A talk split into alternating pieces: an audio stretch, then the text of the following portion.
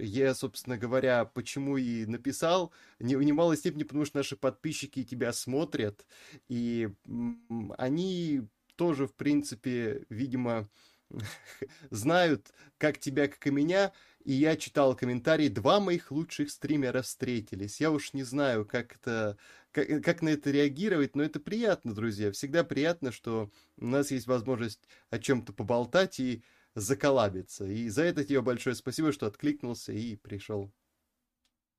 Да, и тебе спасибо за то, что пригласил. Но на самом деле я думаю, что вот э, э стримеров, подкастеров разговорного жанра э, на русскоязычном ютубе не так уж чтобы много, прям конкретно тех, кто посвящает полностью свои эфиры только разговору со зрителями. Поэтому я думаю, что мы все обмениваемся зрителями и с тобой, и с Ежей, и с Маргиналом, и так или иначе э, наши зрители о нас, обо всех хотя бы слышали. Вот, остается только донести до каждого, чтобы, чтобы у всех был одинаковый набор зрителей, и все будут счастливы. Ну, я вот обычно даже так не говорю, потому что я вот э, с натяжкой только бы сказал, что у меня разговорный формат подразумевает постоянное общение с аудиторией. Я а, лекционный формат обычно провожу. То есть у меня каждый стрим обычно какая-то лекция на какую-то тему. Но, но очень скоро я стал понимать, что общение гораздо выгоднее, приятнее. И знаете, не напряжнее, потому что когда вы слушаете, какого-то интерактива нет. Так что можно сказать, что только с последних пор это справедливо. Ну, я имею в виду не, не столько, чтобы прямо общение со зрителями, я имею в виду вообще разговорный жанр. Ну, то есть ты же не размениваешься mm-hmm. на игровые стримы, там, на бурмалду, Ну, на, на игровые стримы музыки. я размениваюсь, что то сказать, э, играю я. Нет, я тоже размениваюсь, да, но, но это как бы совсем не основной, скорее всего, да, у тебя для тебя Да, это такой, не основной, очень бонус. да, это не основной. Ну, вот и так же у меня. А, ну и, собственно, так же, как и у Маргинала, и у Ежи, только Ежи, как у нас с Хованским, любит играть на телефоне, пока разговаривает с ним. Старый мимас. Ох уж Endless а, вот. Space, мы это знаем. А какие игры тебе заказывают? Не, мне никакие не заказывают, я только сам играю. И это чисто для своего удовольствия, mm. иногда их ретранслирую. А так мои зрители не, вообще не поклонники того, как я играю. Ну, есть, конечно, э, самые преданные фанаты, которые готовы, знаешь, э, любой контент от своего любимого стримера смотреть но их там два десятка наберется, им все равно во что ты играешь, э, лишь бы контент производил. Поэтому, в принципе, хоть кино смотри, хоть музыкальные клипы, о чем угодно говори. Я думаю, у тебя точности так же. Знакомая история. Вот скажи, ты ведь сейчас находишься во Вьетнаме, правильно? Где-то в Юго-Восточной Азии. Я прав? Все верно. А как тебя нелегкая занесла и расскажи, как тут живется? Эм, крокодилы, пальмы, баобабы, все так, все красиво. И вообще, как, как тут люди живут? Мне очень интересно, как русскоязычные люди в разных частях света сейчас, находясь, э, пилят свой контент, продолжают свою стримерскую деятельность. Как это вообще? Это легко, трудно? Как это вообще произошло? Не, ну в этом плане, э, конечно, легче, чем представителям абсолютно почти всех других профессий, за исключением разве что высокооплачиваемых айтишников. Вот они тоже э, могут абсолютно из любой точки земного шара кодить и получать свои зарплаты. На втором месте по удобности, наверное, стоит стримерство, блогерство и все остальное. Потому что мы вообще-то никак не привязаны к точке. Э, грубо говоря, в любой комнате у тебя есть оборудование, ты включил микрофон и продолжил начатый позавчера подкаст. Вот, поэтому в этом плане э, довольно неплохо. А, уехал, естественно, по всем нами известным причинам. Я не знаю, насколько ты их касаешься и насколько ты вслух это говоришь. Да, конечно, я в этом мы плане... можем говорить свободно об этих темах. Ну нет, я это знаю, что ты-то можешь свободно говорить об этих темах, но а, у меня все равно остается внутренний элемент самоцензуры. Я в своей жизни сталкивался с историями из вторых рук о том, как подтягивали за слова в интернете, поэтому я стараюсь ладно, как ладно, можно меньше. Хорошо, хорошо. Вот. А, уехал, естественно, я не знаю, можно у вас, как говорить, от СВО или как? Можно от войны я уехал. Я уехал от войны. А, моя позиция гуманистическая. Э, я выступаю против войны. Политической у меня позиции нет, потому что а, я не считаю, что могу ну, приходить к каким-то выводам. Я ничего в этом не понимаю, никогда и не интересовался. Единственная для меня мысль это, что убивать людей плохо с любой стороны, под любым предлогом. э, конфликты и агрессия – это не мой путь. Поэтому я против войны с гуманистической точки зрения. Любой, в любой точке земного шара, и в том числе той, которая сейчас идет. Я уехал от этой войны. Живу во Вьетнаме уже полгода – в принципе, все а нормально. Получается, У меня есть, было... знаешь... Погоди, я, я извиняюсь. А это было, то есть, с э, сентября э, полгода, да? Или с какого? То есть, декабрь? Да, сен... да то есть, с, с осени, Сентября, да? сентября. Mm-hmm. Все, все, да, все. Сентября. Это я просто, чтобы уточнить. Вот в конце сентября я и уехал через границу с Казахстаном на автомобиле э, со своей любимой женщиной. Мы переехали, в Казахстан немножко побыли, и потом поехали вот во Вьетнам. Благо здесь был э, еще повод встретиться с друзьями. Ну, друзья здесь отдохнули, уехали обратно, а мы как бы остались. Вот. Э, у меня, знаешь, представление было о Вьетнаме э, киношное. То есть вот прям джунгли, жара, там москиты, знаешь. То есть понятно, что город, все дела, но такое представление о постоянно изм- изнывающем герое. Я не знаю, смотрел фильм «Апокалипсис» сегодня? Да, смотрел. Да. Ну вот на, в начале фильма там э, герой этого...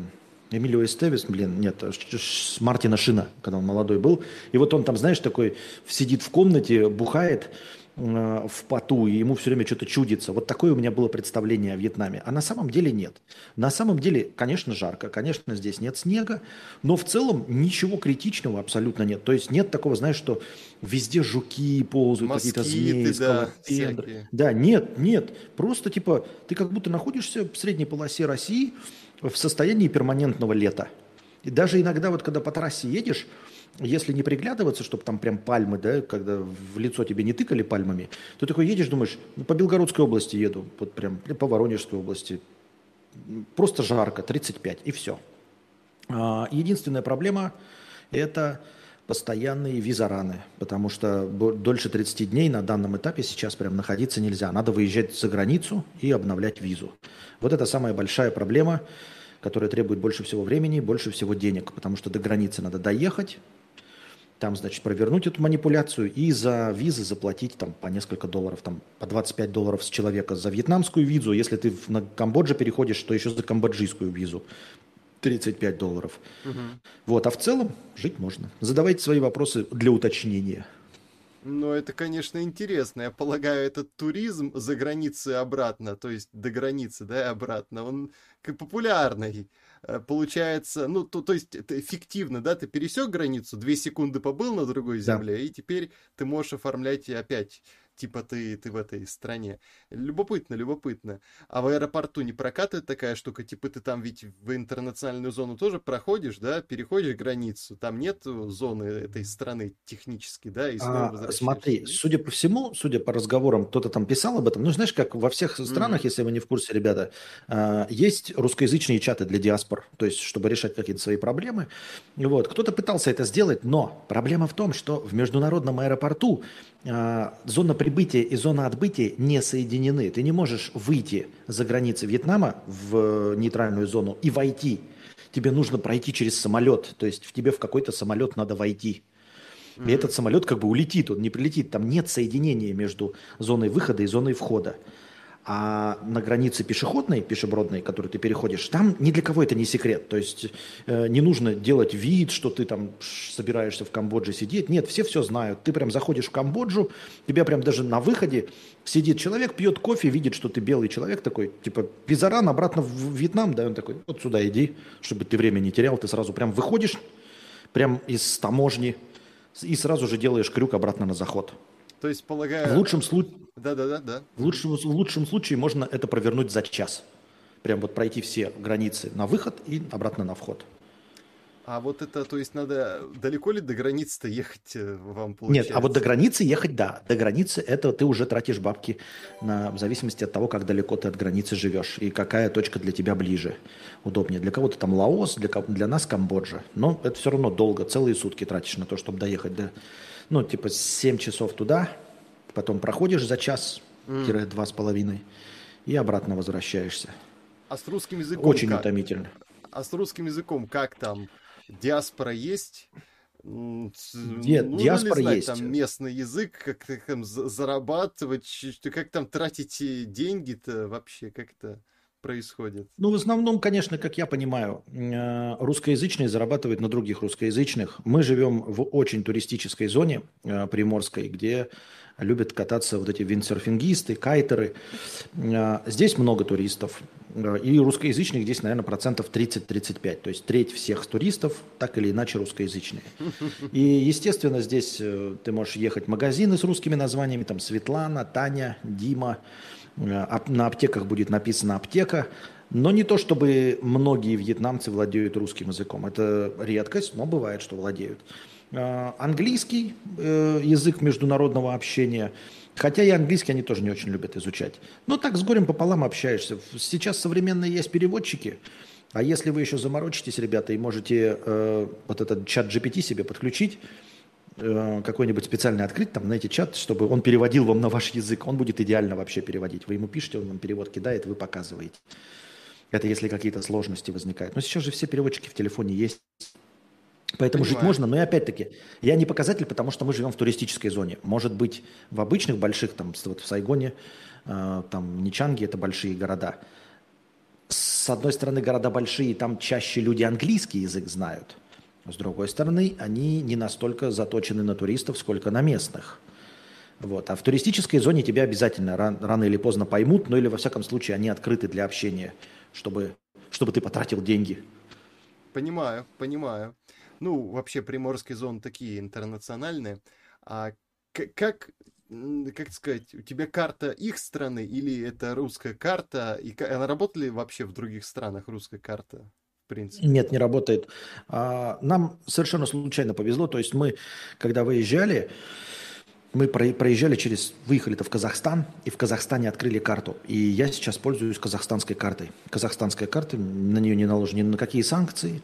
Открывается она э, для гражданина Российской Федерации просто по загранпаспорту. И я пользуюсь международной казахстанской картой банка Каспи. Кстати, всем рекомендую. Он тоже впереди планеты всей, как и Сбербанк, имеет богатейшее приложение, отлично работающее со всеми там местными, уж тем более казахстанскими вещами.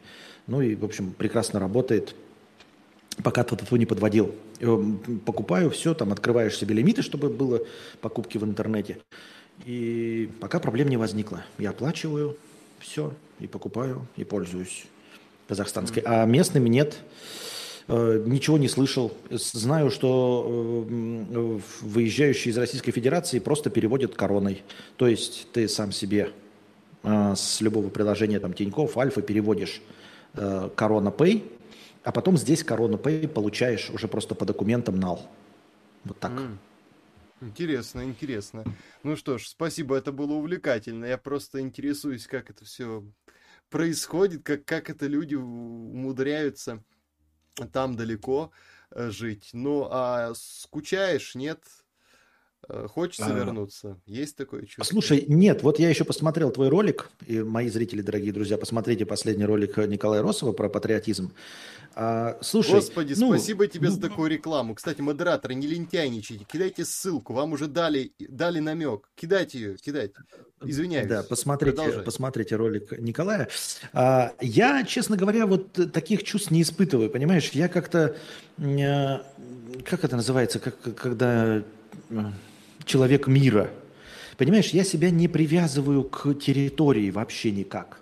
Угу. У меня нет, у меня нет триггеров э, воспоминаний по местам. Я это заметил уже давным-давно. То есть вот у меня нет такого, знаешь, там типа любимое кафе или э, что я обращаю внимание на архитектуру. Не имеет значения на родине, не на родине, а вообще в принципе не замечаю. Архитектуру там, например, как я уже говорил, какие-то места. У меня нет такого, что вот я бы хотел там в первый свой кинотеатр детский по посетить. Поэтому я э, скучаю по людям, вот. А, ну, там друзья есть, у меня там э, ребенок остался. А, в целом я скучаю по людям, а вот по местам у меня как- как-то такого нет. А, по снегу тоже не скучаю. И как я уже сказал, у меня нет такого ощущения, что здесь какие-то откровенно вот другая планета. Знаешь, я не на Нави оказался в аватаре. Я все равно чувствую, что это примерно, говорю, то же самое. Если едешь на машине вот вдоль дороги, все равно остается как средняя полоса России посередине лета. Как-то что-то нет, нет, тоски у меня нет. Вот такой территориальной тоски вообще mm-hmm. совершенно нет, ничего подобного. Встретиться с друзьями, попить в кабаке, это да. Опять-таки, в любом кабаке. То есть, если бы мы встретились здесь с этими друзьями в кабаке попить, или, я не знаю, в Берлине, мне все равно, где встречаться с друзьями, если друзья приедут. А места меня вообще как-то никак. Хорошо. Нам прислали такой интересный вопрос. Для гостя. Смотрю Костю э, с 2017 -го. От него пришел к маргиналу, от Марго к Николаю, и вот вы вместе здесь. Эм, Карпотки, очевидные вещи, Архип Валдис, русские дворы, 8956. Я скучаю по тому худенькому и бритому Костику из прошлого. Поговорите о наборе популярности на Ютубе. Кости в этом шарит. Ой, это, это моя больная тема. Ну, давай поговорим. Это и моя больная тема. Это вот он нас троллирует. Это и моя больная тема, которая так, я, так, с которой так. я все время возвращаюсь. Ну, ну, ну-ка, ну-ка. Потому что ну что, вот э, ты можешь начать точности так же. Я понятия не имею. Единственное, что я понял э, со временем, с опытом, это что я ничего не понял. То есть, знаешь, философски, э, я, самое главное, что я осознал, что я ничего не понимаю в продвижении и понятия не имею, как оно работает. И как говорит, вот есть э, такой тиктокер Зубарев, э, смешной юморист, вот он сказал одну мысль, я такой ее сейчас придерживаюсь. Ты либо просто нравишься аудитории, и ты популярен, либо ты не нравишься аудитории, и ты с этим ничего не сможешь поделать. Как-то хм. так. Это вот общий вывод на данный момент у меня. А, а у как тебя? получается у тебя? Вот просто я хочу обменяться опытом, может быть. Как у тебя получается? Как ты думаешь? Нравится аудитория твоя подача или нет? Вот ты отвечаешь аудитории, нет. она нет? Конечно, нет. Ну, очень глубоко нишевый продукт. Очень, ну, то есть дно интернета примерно как Габзавр, там всякие гительманы, важелинг, вот примерно на этом уровне находишься. Э, думаешь, что ты адекватный, но по уровню примерно притягательности ты такой же. То есть э, не ты, я имею в виду себя, что люди тебя смотрят, э, чтобы окунуться, знаешь, на дно жизни, смотрят тебя, как пусть говорят – какой-то, типа, ой, а я еще неплохо, в общем-то, по сравнению с этим дурачком. Я так думаю, ну потому что я, я, я занимаюсь этим уже сколько, получается, 11 лет в Ютубе и 9 лет, 9 год идет в стримерстве. Ну, извините меня, 120 человек онлайна – это не, не то чтобы достижение. Поэтому я делаю выводы, что, скорее всего, я просто не нравлюсь аудитории и все.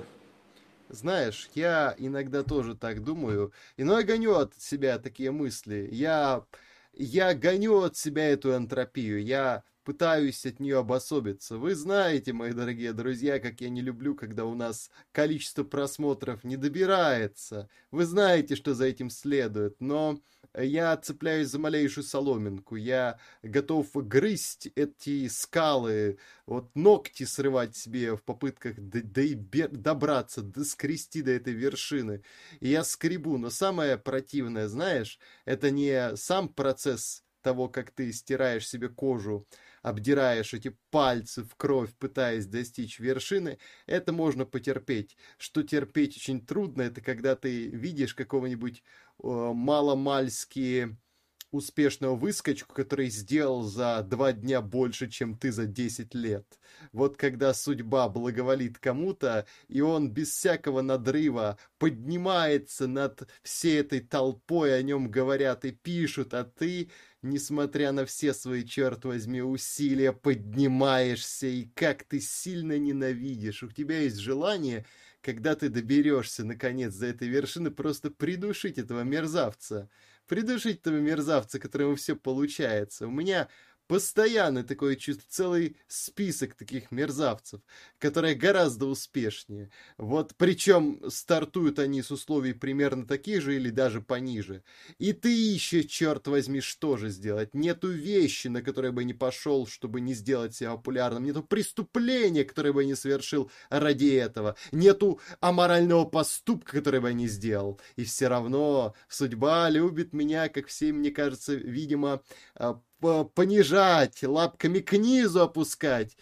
Э, но я себя грею ненавистью. Ненависть — это тот костер, который ты должен разводить каждую ночь на вершинах этой страшной горы популярности, которой ты поднимаешься, и вокруг э, озверевших, лютующих, как волки ветров, которые бьют тебе скользкими, прямо-таки э, страшно острыми льдинками по лицу, иссекая в кровь твою оставшуюся физиономию, ты помнишь, что когда ты доберешься до этой вершины, они все посмеются. Тогда они все поплатятся. Вот это так сильно греет, и это заставляет тебя сладко-сладко спать.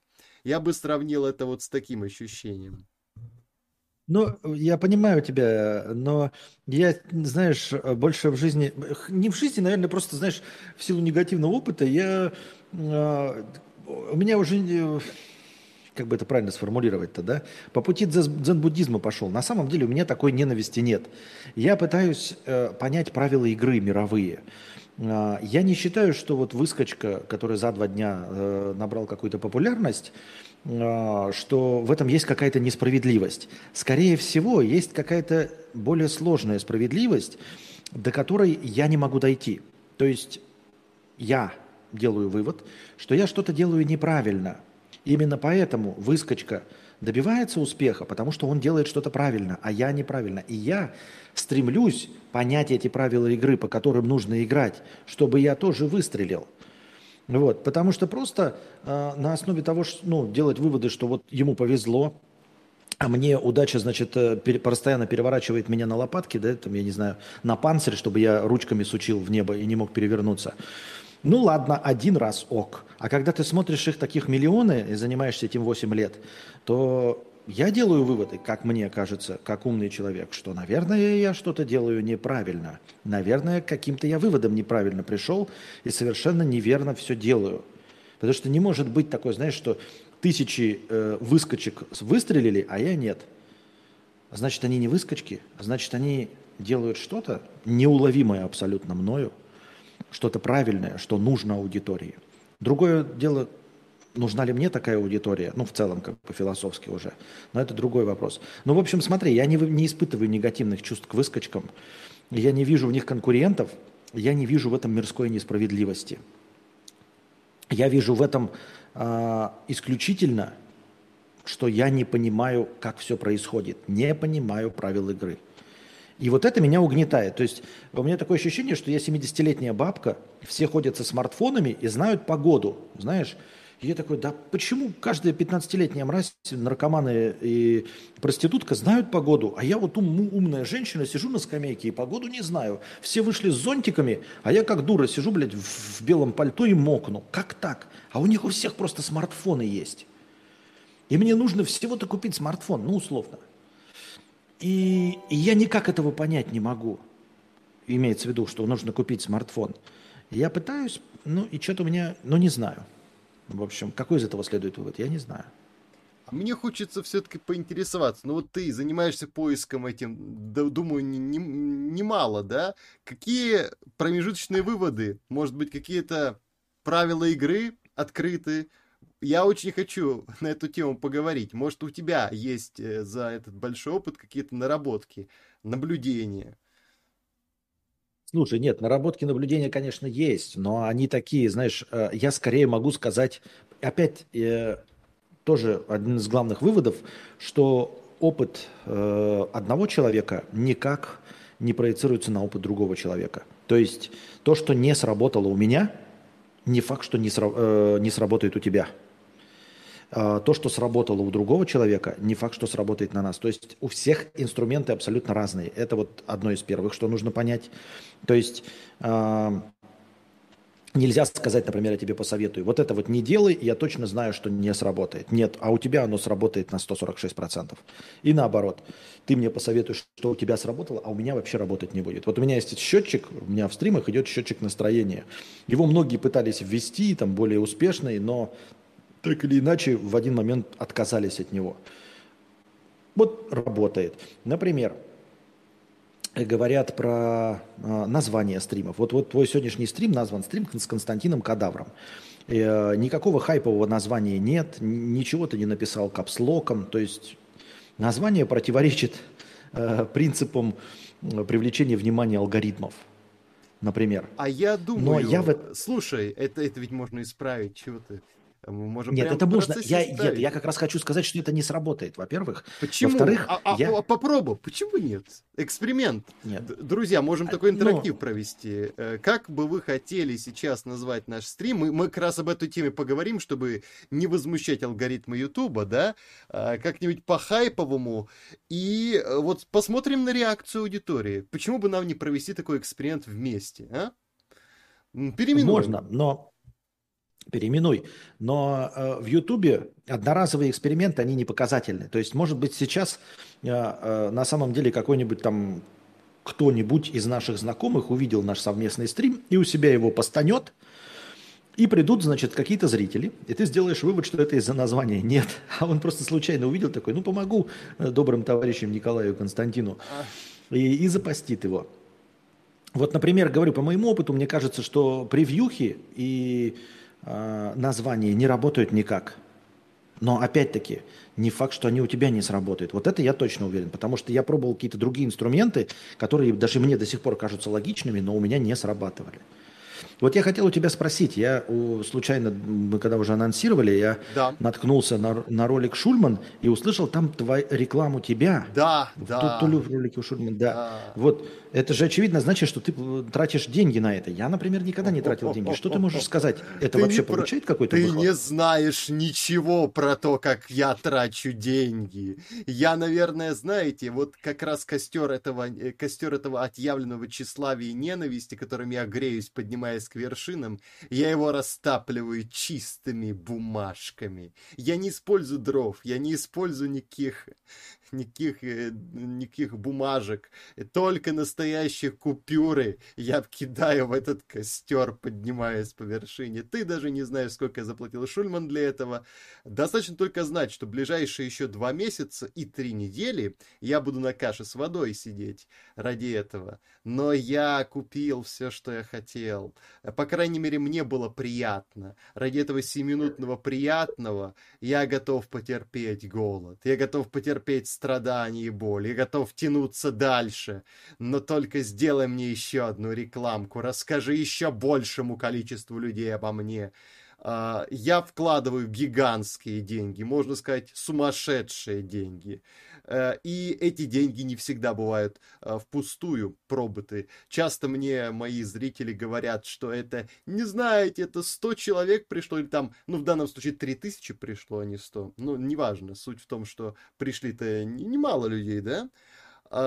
Это не так окупается, знаете, для меня и один человек заинтересованный в числе вас, я надеюсь, зрители канала Екатерины поймут меня, мы с ней очень близки по взглядам, даже один золотой человек, обращенный, это уже большая победа, ведь он может привести другого, и третьего, и четвертого, к чему я вас и призываю, кстати говоря, напоминаю вам еще раз и еще, смотреть наши ролики, какие я выкладываю. Вот сегодня был эксперимент, я надеюсь, что он будет удачным, на наш э, ролик получился у нас.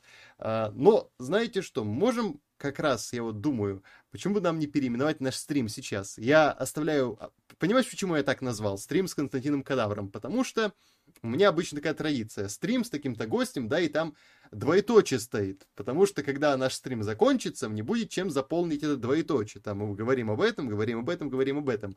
Потому что я заранее не знаю, какая будет дискуссия. Но мы можем сейчас эту дискуссию организовать. Поэтому, дорогие друзья, можете предлагать, как назвать. А у нас тут есть предложение «Шок. Кадавр против Николая». Ну, против Николая это кого? Это Николая Второго, что ли? Тут э, не хайповое название, понимаете? Надо что-то более хайповое. Спасибо. А еще лучше предлагайте название через донаты.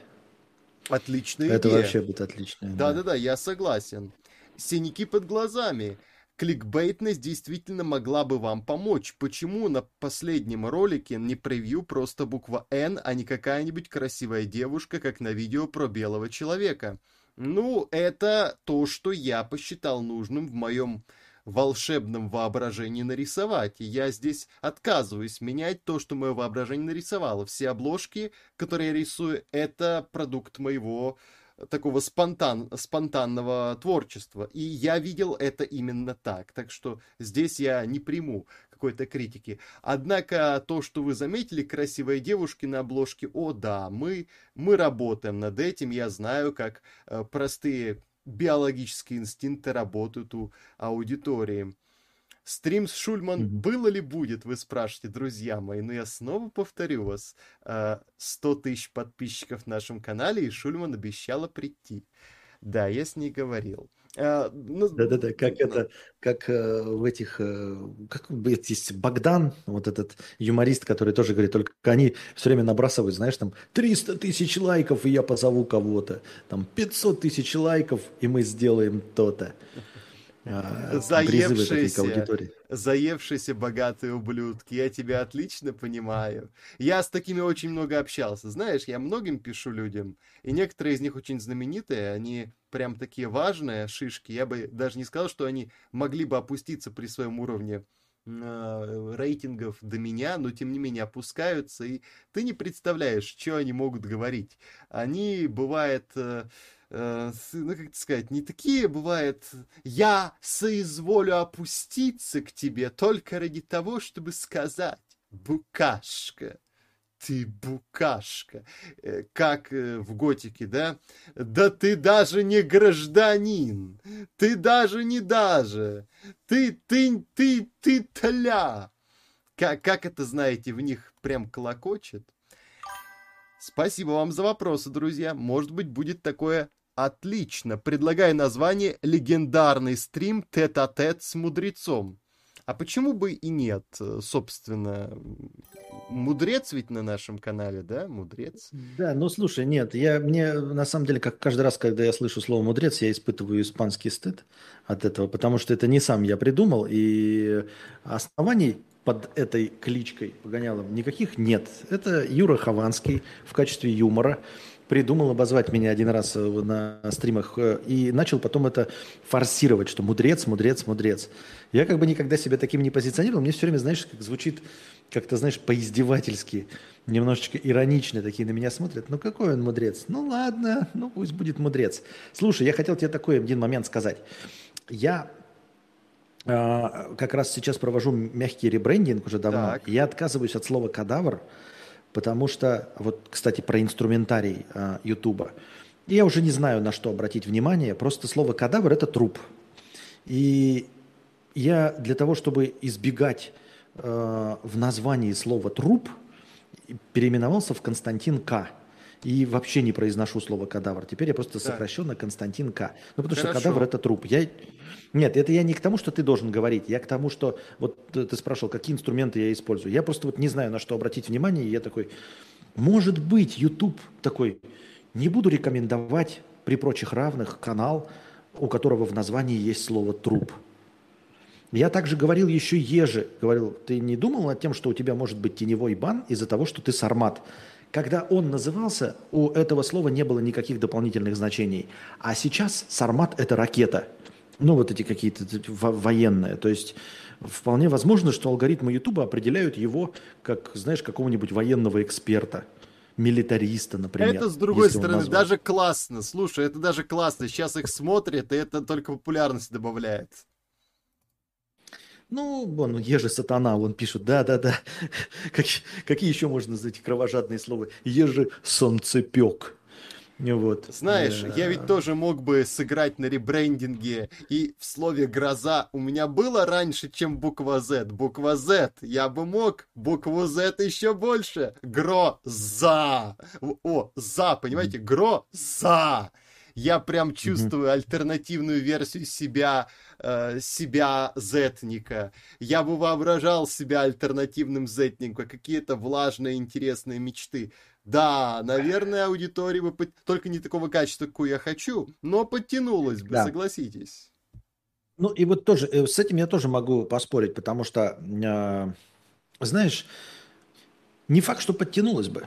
То есть ты бы прогнулся, сделал бы то, что ты не хочешь, а в итоге ни хрена не получил. То есть и, и стал предателем собственной совести, и никаких э, преференций за это. Так тоже может быть. Может быть. Я не говорю, что так бы было, но так может быть. Вот, поэтому я за такие, знаешь, сиюминутные, там, типа, э, можно же добавить, знаешь, в название, там, раз в месяц меняется. Можно, например, «Гроза криптоинвестор». Хуяк, когда крипто всем, да. Потом, когда стало вдруг модным говорить про чат GPT, добавить себе в название чат GPT. И даже здесь провести парочку стримов, рассказать про чат GPT. Но у меня создается впечатление, что это не сделает популярным. Что это так не работает. Mm-hmm. Почему-то. Не знаю почему, понимаешь? Ну, это еще нам а предстоит я... выяснить. Да, вот я хотел тебе сказать, вот ты тратишь деньги, и ты продолжаешь тратить. Ты же не разово потратил, правильно? Ты же Конечно, регулярно тратишь разово. деньги. Конечно, не ну, разово. Так, то есть ты видишь в этом смысл, если ты продолжаешь тратить? Разумеется, я вижу в этом смысл. И вот сколько у тебя канал существует вот именно с таким названием, как сейчас вот этот именно канал? А я стримы начал вести в 2020 году, но канал я открыл в 2013 году. Ой. Э, но в 2013 угу. году и вплоть до 2020 на нем выходили ролики, которые не очень-то набирали просмотры. Почему, кстати, я и не очень-то, знаете, к роликам прикипел. А как только стал вести стримы, сразу аудитория резко пошла в гору. Ну, стриме вот, я вот веду с 2020-го. Это же противоречит тому, что говорят мне. Мне говорят наоборот. Мне говорят, что единственная причина, по которой у тебя канал не развивается, это что ты не выпускаешь ролики. Что алгоритмы Ютуба вообще хуй клали, извините меня за э, мои слова, на трансляции на прямые. Они перестали конкурировать, когда с Твичом, ну, то есть закрыли свой YouTube гейминг и вот это вот все. Эм, они забили на это хер, и они трансляции не воспринимают как ролики, никакие алгоритмы на них не действуют, ни нейминги, ни превьюшки, ничего, ни хэштеги. Они просто игнорируют. А ты говоришь, что у тебя канал растет за счет живых трансляций. А мне постоянно зрители говорят абсолютно противоречащую твоим утверждениям слова. Говорят, что единственная причина, по которой тебя незаметно, потому что ты не выпускаешь ролики. Знаешь, ну, вот как? мой помощник, который занимается аналитикой Ютуба, мне как-то сказал, что раньше действительно так и было, и Ютуб э, котировал именно каналы, где маленькие ролики выпускаются, потому что так как бы лучше. Я даже завел канал, если кто-то помнит, он у нас есть до сих пор только для коротких роликов. Я его завел вообще в, конце того года только. И, знаете, не особенно поднимается от этих роликов популярность. Это первое. Второе, а, как он мне сказал, сейчас все алгоритмы сменились, и теперь хер пойми, что YouTube хочет от тебя. Вот на самом деле это сейчас действительно хер пойми. Вот хер пойми, буквально. Вы не знаете. Я с этим я согласен. Вы не знаете, что выстрелит. Просто вы не знаете, что выстрелит. Буквально. С этим я абсолютно согласен. Я это же и сказал своей первой мыслью, что самое главное, что я понял, что я ничего не понял, что я ничего не знаю. И главное, что мне больше всего хочется ткнуть любому советчику а, носом во что, да, как котенка в мочу, что ты тоже ничего не знаешь что нет никаких принципов, понимаете, нет никаких правил, у тебя нет никакой инсайдерской информации, что ты там себе прочитал про хэштеги, про все остальное. А вот, кстати, э, короткие ролики, ты имеешь в виду шорты вертикальные? Нет, я про ролики на 3, на 15, на 16 минут. Это для меня а, а короткие а что... ролики. Я понял, я понял. а что думаешь про шорты? Вот мне э, так разные люди все рекомендуют шорты, говорят, э, вот минутные ролики, вертикальные, они получают э, э, внимание, и над ними сейчас как раз э, работает YouTube, их всячески продвигает потому что это конкуренция ТикТоку, конкуренция запрещеннограмму, конкуренция кто там еще? Кто верти... А, ну правильно, шорты это и есть они. Вот. Э, единственная проблема, что продвигая канал шорцев, продвигается только в шорцах, то есть больше нигде. Но тем не менее, все говорят, что вот на это стоит обратить внимание. Я не знаю, как вот я больше уже не заинтересовываюсь этим. Я вот и что шорцы вот я ставлю на все. И мой хайлайтер делает это. Я этим не занимаюсь, но мой хайлайтер это делает, и он пилит шорты, и даже один из них залетел на полмиллиона зрителей. Это было правда. Я, я честно скажу, полмиллиона я собрал э, просмотров на одном из шорцев про Сталина. Вы, может быть, знаете о нем, нет, не знаете, так посмотрите на канале хайлайтеры, ссылки, модераторы, ссылки, зачем я вас тут держу. А, да, залетел, но а что от этого, как говорится, мне прибыло? Ничего, ни черта. А, Хорошо, извини, что перебиваю. А почему он тогда на хайлайтерах? Почему он тогда шорцы у тебя не на этом канале? Потому что с хайлайтеров они сюда не перейдут.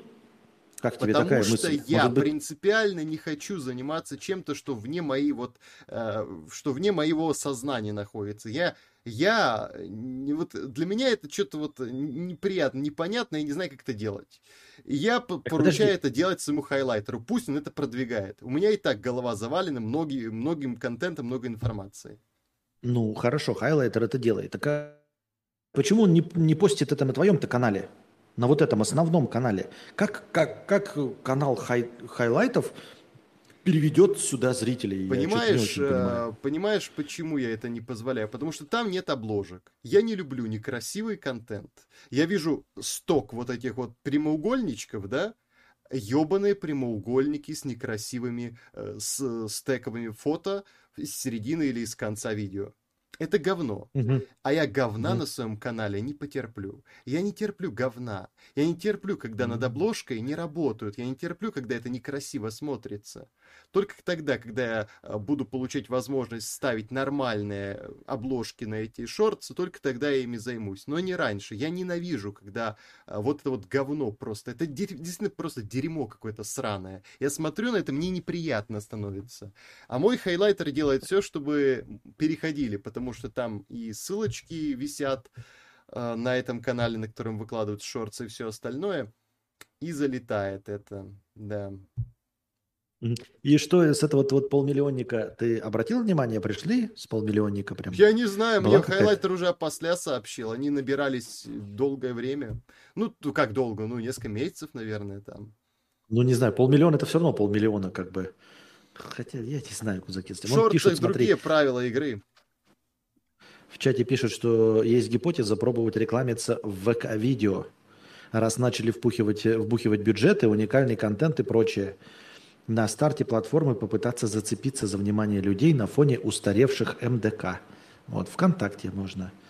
Но Опасненько, друзья. Я бы не рискнул ФСБшную полянку заступать. Это, это настолько ФСБшная полянка, что и так очевидно даже идиоту и слепому.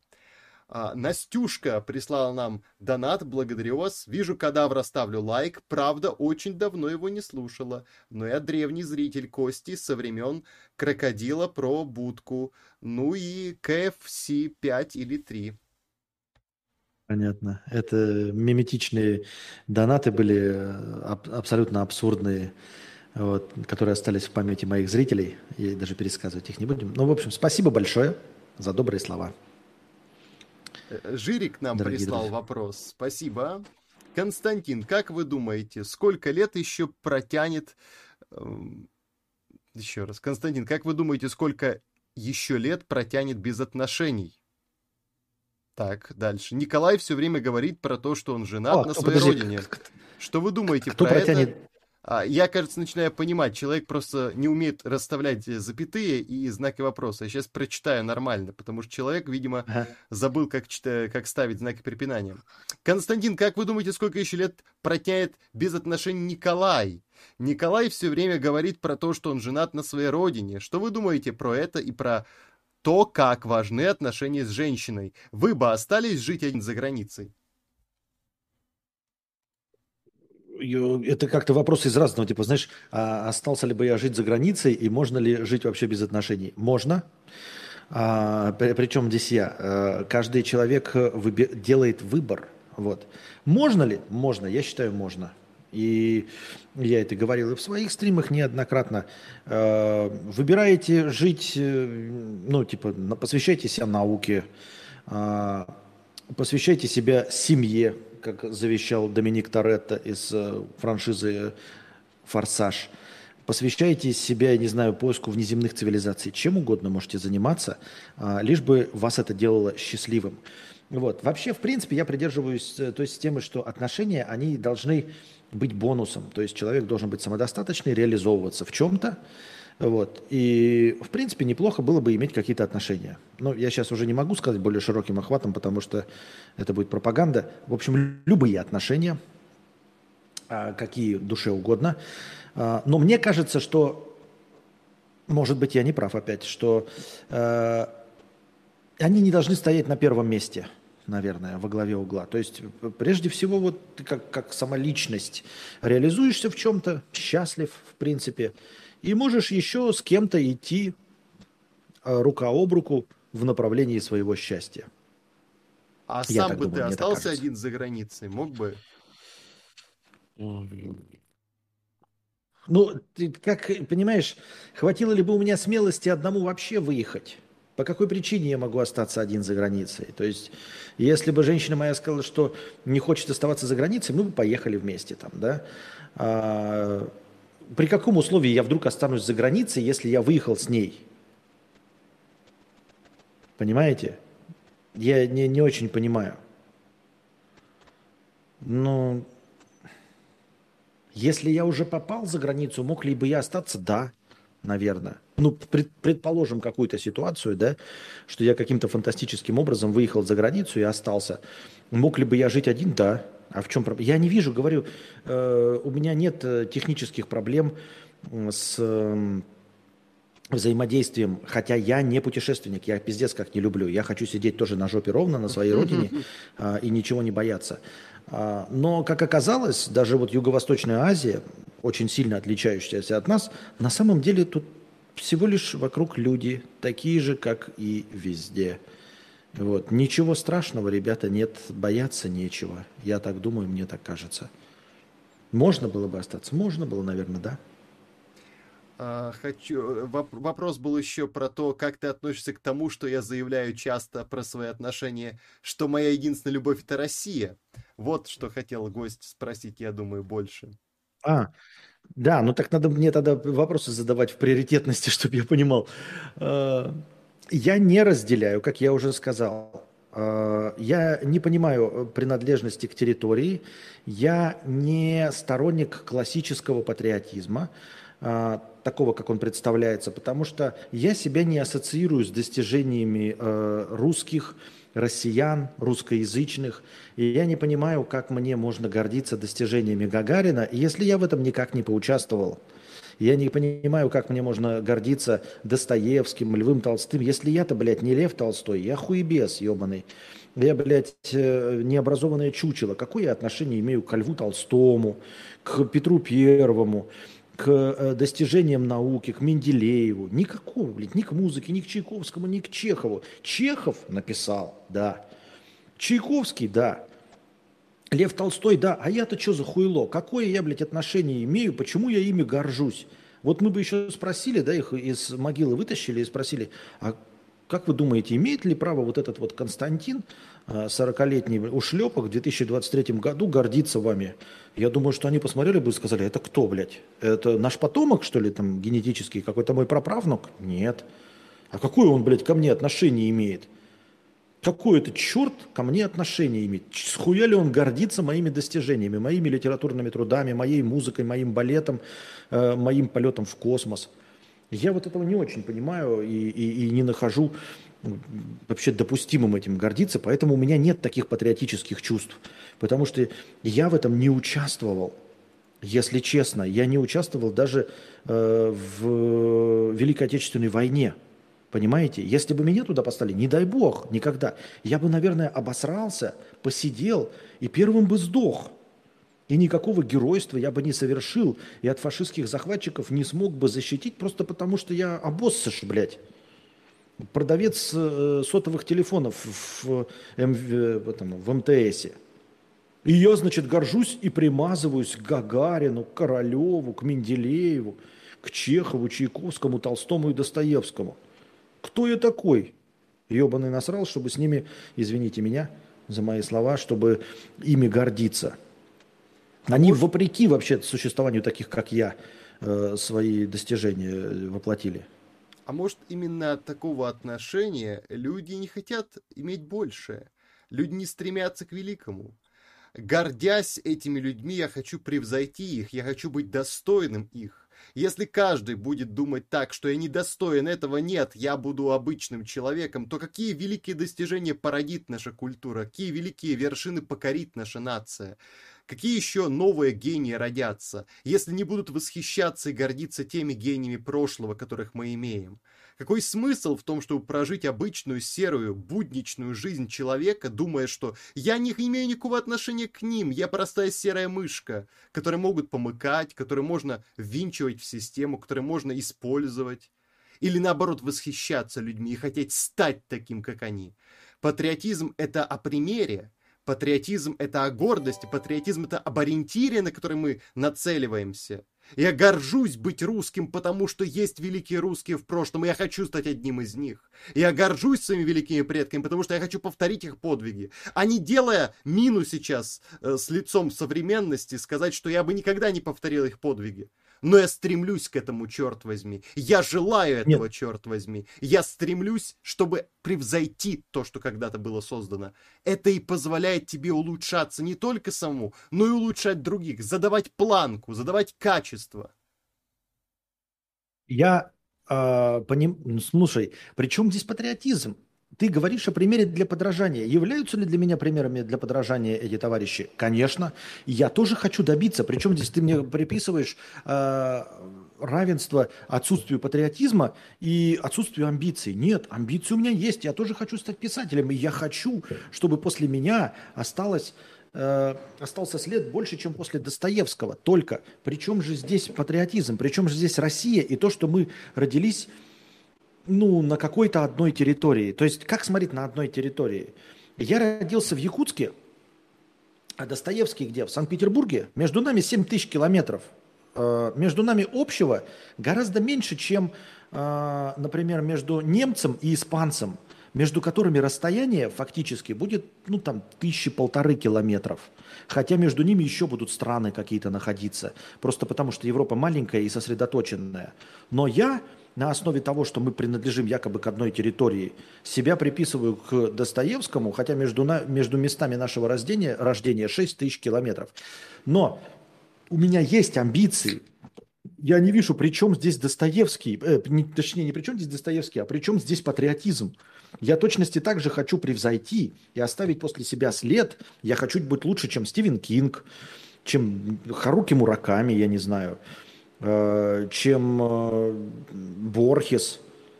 Почему я должен соревноваться именно с представителями Российской империи или советскими писателями? Я обожаю советских писателей. Ну, у меня самый любимый писатель это э, Чингис Айтматов, советский. Но я не чувствую с ним родство. Я не горжусь его достижениями. Я хочу его превзойти. Он для меня пример для подражания, эталон – но, но все. Понимаю. Я не считаю... Понимаю. Я не понимаю. считаю, что Советский Союз повлиял на нас обоих, понимаешь?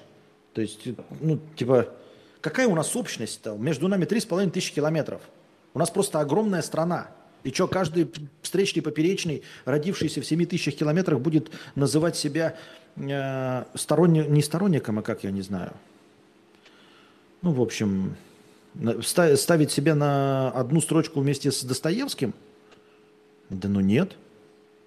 Мне кажется, здесь есть ложная дихотомия расстояния культурного пространства. И в этом отношении тебе бы как раз следовало, наверное, ощущать это, ведь ты говоришь на русском языке, хотя находишься почти в тысячах километрах от этой страны и привязан к этой стране. Ты продолжаешь на свою аудиторию русских людей говорить свой контент, который важен для русских.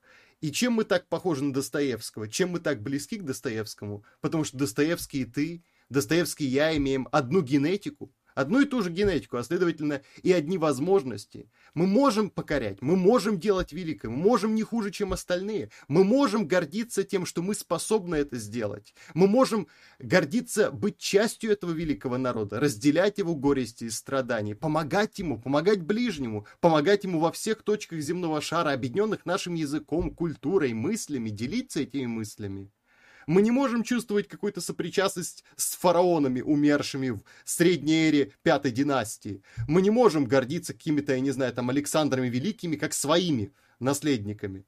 Может быть, Наполеон и мог восхищаться Александром Македонским, но он точно не верил, что он Александр Македонский. Наполеон, например, говорил, что он едва ли может завидовать ему, ведь Александр-то в свое время назвал себя богом, а в нашей стране едва ли кто-то назовет себя богом, не вызвав смех э, бедной рыбацкой девушки. Вот так он говорил об этом. Но это именно что продукт, порожденный нашей поколенческой практикой. Это продукт нашей культурной среды, продукт нашего отечественного гения, продукт, порожденный нашей социальной действительностью, культурной действительностью, который вызывает восхищение во всем мире, которого увидят во всем мире, которого узнают и о котором говорят во всем мире – меня заставляет создавать лучшее, творить большее и делать качественнее. То осознание, что мы достойный народ, что мы действительно великие, что это величие признается в мире, что его уважают и любят во всей Европе, как одно из величайших чудес этой цивилизации. И это наполняет меня чувством ответственности за то, что я желаю понести, и людей, которых я желаю воспитать в этом духе вместе с собой. Хорошо, тогда вопрос первый. Почему ты говоришь, ну вот помогать, в том числе э, в разных странах, находящимся русскоязычным, а почему только русскоязычным? Почему, ну, условным русским? Это, во-первых. И, во-вторых, почему, добиваясь чего-то э, в мире, э, зарабатывая себе доброе имя в качестве философа, писателя, кого угодно, ты хочешь прославлять русский народ, себя как частью э, э, русскости, а не просто Николая Росова?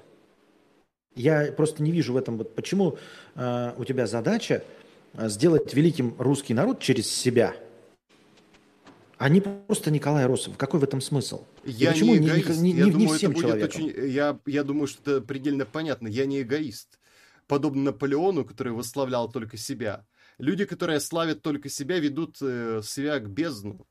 Э, ты должен восславлять себя для чего-то, для великой цели. Ты не для себя и не для своего удовольствия живешь ту жизнь. Я на самом деле глубоко не понимаю людей, которые живут ради себя, ради своего удовольствия, ради своих денег, ради своей власти, ради своего тщеславия. Это низко и подло вести себя так, будто весь мир принадлежит только тебе, и это все твое распоряжение и собственность. Люди, которые строили во имя себя империи имени Семясабих, убивали других людей миллионами и считали это правильным во имя себя. Они не были связаны ни культурой, ни традициями, ни нациями, как тот же Сталин, Ленинский интернационал, как многие террористы, как преступники-нацисты, которые воевали вовсе не за Германию, которые едва ли разделили Германию их мечту о своей собственной империи идеальной, и были готовы уничтожать миллионы людей. Потому что мораль и нравственность стоит за тем, кто отдает, и великая ценность стоит за тем, кто покоряет не силой, но убеждением и делится этим с остальными. Я хочу внести в эту копилку великой русской цивилизации свое, важное, как мне видится, достояние, свое семя туда уронить, чтобы оно взросло. Вот это очень важно. А я это делаю не для себя, не имени себя, не памятник себе, но памятник моей великой нации. Мы трудимся не ради себя, мы трудимся не ради чего-то, что может умереть, сгнить, исчезнуть и мимолетно раствориться, но ради чего-то вечного, ради чего-то, чего-то стоит жить, ради чего стоит бороться, ради того, что переживет века, переживет эпохи, ради того, что вспомнит когда-то и скажут, это был наш звездный час. Вот ради чего, не во имя себя, а во имя других. Вот, во имя себя, не во имя себя, а во имя других. Но почему ты ассоциируешь себя с русскими? Почему ты не ассоциируешь себя вот все то же самое, но во имя человечества?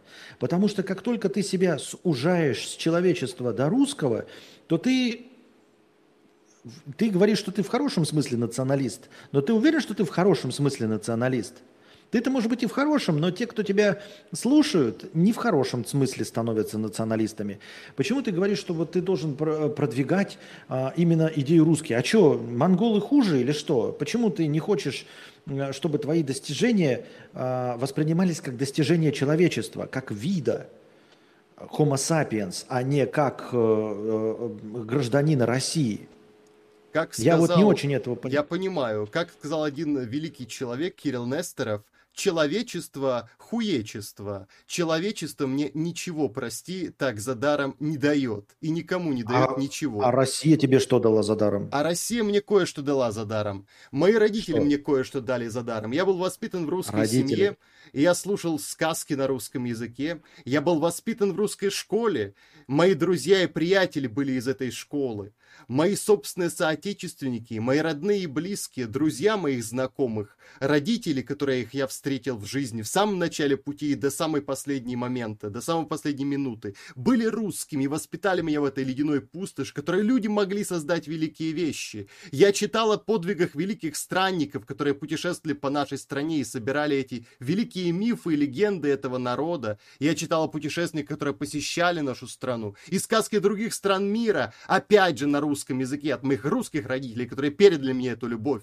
Я восхищался русскими композиторами, слушая их в русской школе. Я учился играть в первые детские игры с детьми на русском языке, русскими ребятами, русскими мальчишками и девчонками своего двора. Почему я не должен считать себя русским после этого? Почему я должен сказать, что я гражданин какого-то мира? Этот мир ничего мне не дал. Мир — это ничто это все равно, что сказать. Вот смотрите, все человечество должно быть облагорожено. Эфиопы в Африке и какие-нибудь, не знаю, китайские рабочие. Я желаю добра и счастья, богатства и процветания своему народу и своей нации, а не другим. Пусть они свою нацию строят сами, пусть они свое богатство сами зарабатывают. Это, извините, их дело. А на своем горбу Россия уже много понесла от других, которым она за даром отдавала. Пускай хотя бы один раз в жизни мы поделимся своим счастьем и своим богатством с собою. Мы будем богаты с собою, и мы будем делиться ради своих, а не ради чужих. Вот это истина. Истина, которая понятна любому человеку, который возвращен русской матерью, русским отцом, с русскими детьми, учившийся в русской школе, слушавший русские уроки и понимающий свое отечество. Вот это и отличает человека-космополита, которому без разницы в каком дворе воспитываться, и человек, который понимает, что его кровь, его народ, его почва, его культура, его язык, все, что богато и чем он воспитывался сам, все то, из чего он произрос, продолжает его в своей жизни и подкрепляет его. И это подкрепляет меня до сих пор. А, вот э, мне просто интересно, ты говоришь, я а, русский, русских родителей а, и все остальное. Ты а, вот все все, чему ты придал характеристику русский, ты у них спросил, а они русские? То есть твои родители, они прежде всего русские или прежде всего твои родители? Вот э, русская музыка, который, на которой ты воспитан, оркестровая, а, она русская или все-таки ее писали как музыку? И авторы ее, они говорили, что они писали русскую музыку? Понимаешь, то есть ты так придаешь значение э, чему-то, это знаешь, это как сказать русское небо. Нет, небо не русское. Я воспитан речкой русской и березками русскими. Березки не русские, березки, они везде березки. И речка, она везде речка, и небо, оно везде небо. И музыка, она точности также написана и представителями любых других национальностей. Я не знаю твоих родителей, может быть, они у тебя поддерживают твою точку зрения, но они вообще ставят во главу угла того, что, то, что они русские, то есть они как бы определяют себя, что прежде всего они именно русские люди, не хорошие люди, не добрые люди, не добропорядочные граждане, не законопослушные граждане, может быть, хорошие родители. Нет, ты уверен, что они вот на первое место ставят, что они русские – ты просто говоришь русские, русские, русские. Вот когда Чехов писал свои рассказы, он писал, что русские рассказы или он просто писал литературу, которую будут читать люди. Все равно на каком языке. Может быть, только на русском. Окей но он ей приписывал вот эту характеристику русская литература. Я русский писатель пишу только для русских. Я ни в коем случае против не выступаю. Я не призываю тебя э, становиться космополитом, ничего подобного. Я и сам себе таковым не являюсь. Я просто э, хочу понять, э, в каком ключе ты вот берешь какие-то какой-то термин и просто его накладываешь на все остальное. Что я это объясню. все вот русское. Я объясню. Что школа русская. Понимаешь, школа, она везде школа. Везде учат э, Хорошо. чему угодно, блядь. Ладно, ладно. Я тогда вопрос ответный задам, и ты поймешь, что я имею в виду. Вот у тебя есть мать, верно, которая тебя родила. Ага. Откуда ты узнал, что это мать твоя? Почему она мать, ну... а не человек?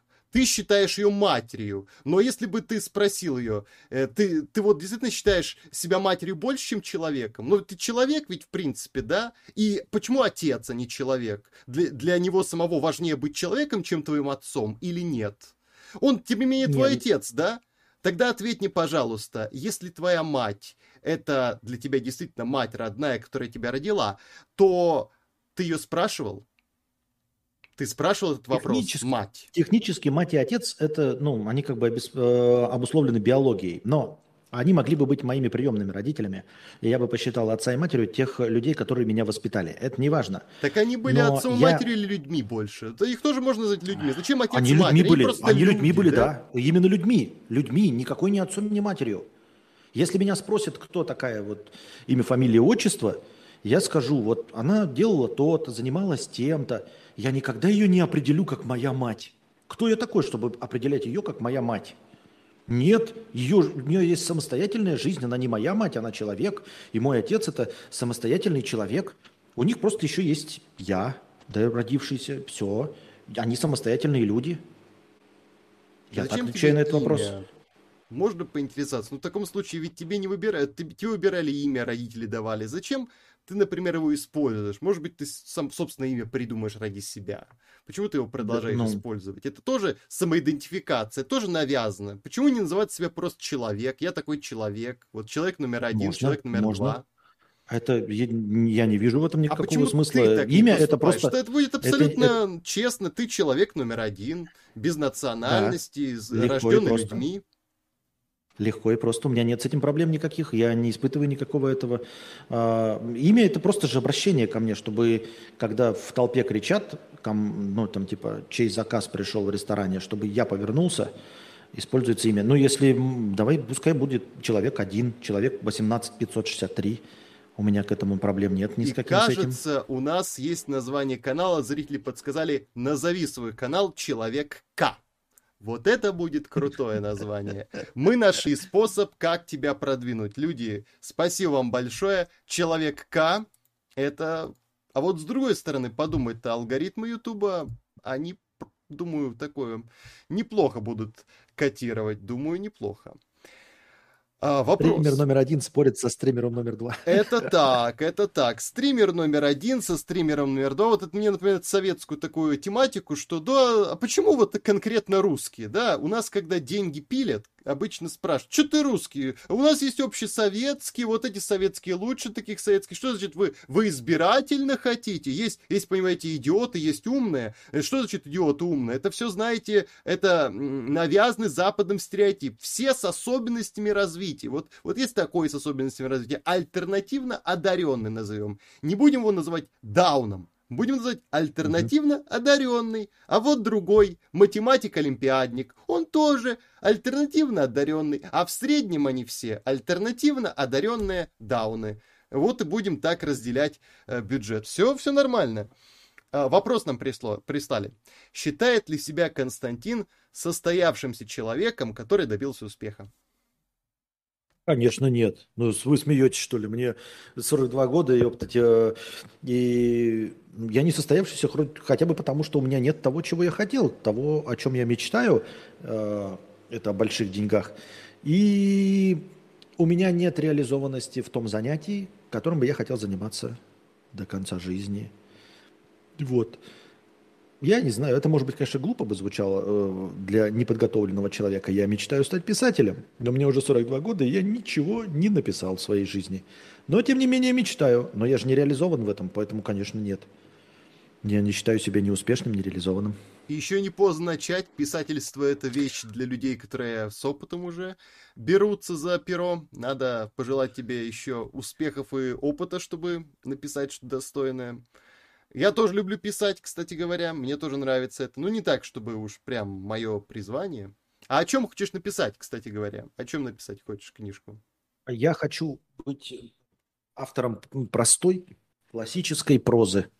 А, без фантастики, без ничего о жизни обычных людей, так чтобы там а, минимум, минимум, минимум происходящих событий было. Просто про чувства, про жизни людей.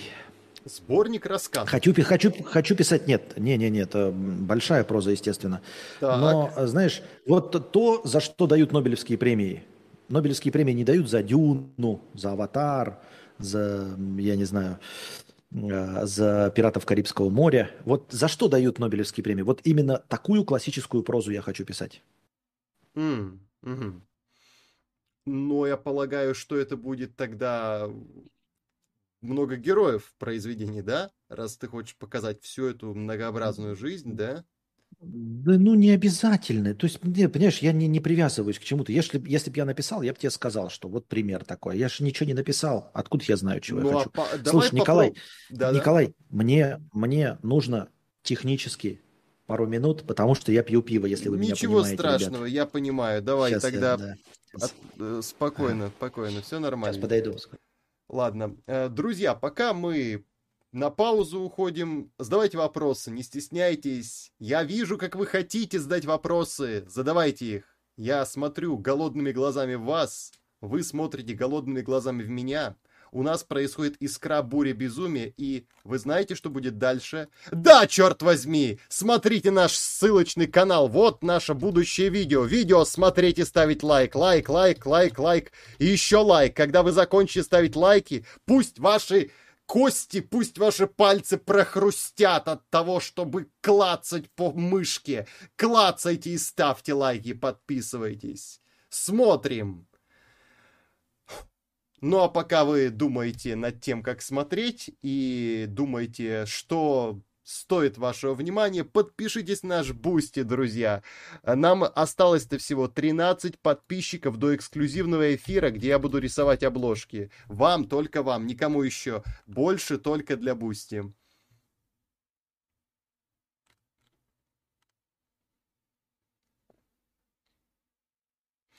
Задавайте вопросы, друзья, задавайте вопросы. Мы присмотримся к вашим вопросам внимательно. Спроси, пожалуйста, как он относится к идее Путина и многих русских о единстве Руси. В донате и спросите, а у нас продолжается эфир. Сейчас мы вернемся. Да, я вернулся. Да, все хорошо. Вот. Э, ждем вопросов, друзья. Не забудьте про вопросы, не забудьте. Такой вопрос. Что есть феминизм в представлении Константина и как принципы феминизма отличаются от других движений за равенство? Я, слушай, такие вопросы с терминологией не люблю, потому что у меня поверхностное обывательское мнение о феминизме. И как только начнешь его произносить вслух, тебя сразу же поймают на противоречии с официальной терминологией Википедии. А, ну, феминизм это отстаивание, если так, в общих чертах, э, прав женщин. Э, мне кажется, любые инструменты в этой борьбе, в принципе, применимы. Ну, за исключением, естественно, террора и всего незаконного. Я имею в виду любые риторические э, инструменты. Я не вижу в этом никакой проблемы.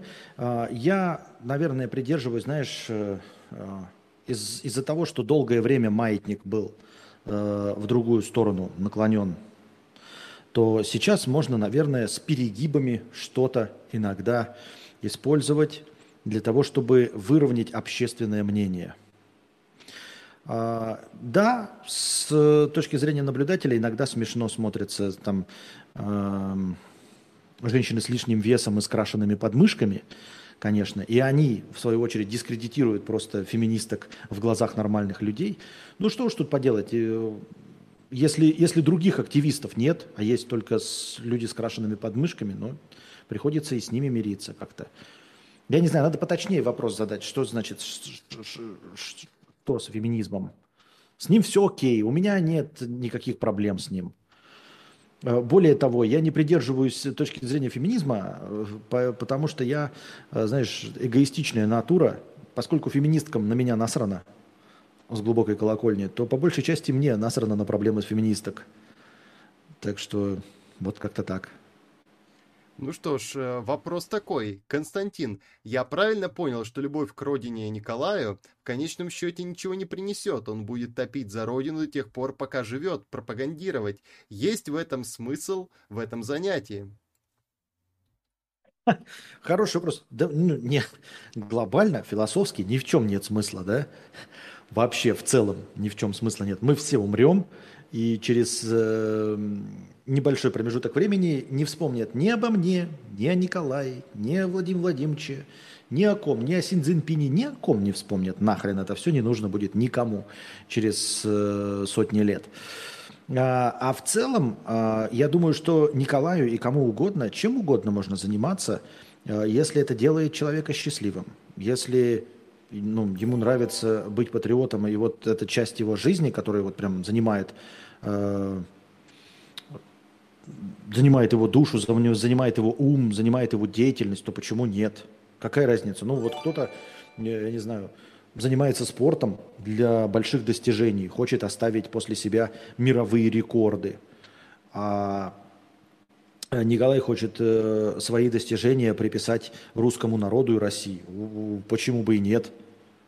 Почему бы и нет? Я хочу свои достижения приписать себе и заработать больше денег. Для меня главное деньги и успешность исключительно эгоистично меня и моего ребенка, и моей семьи, моей женщины, и все. Ну, у каждого разные цели, и все. Ничего плохого в этом не вижу. А по части бессмысленности, что э, он потратит э, всю свою жизнь на патриотизм, а я потрачу всю свою жизнь на зарабатывание денег. И чё? Ну, ее одинаково просахать им свою жизнь до конца.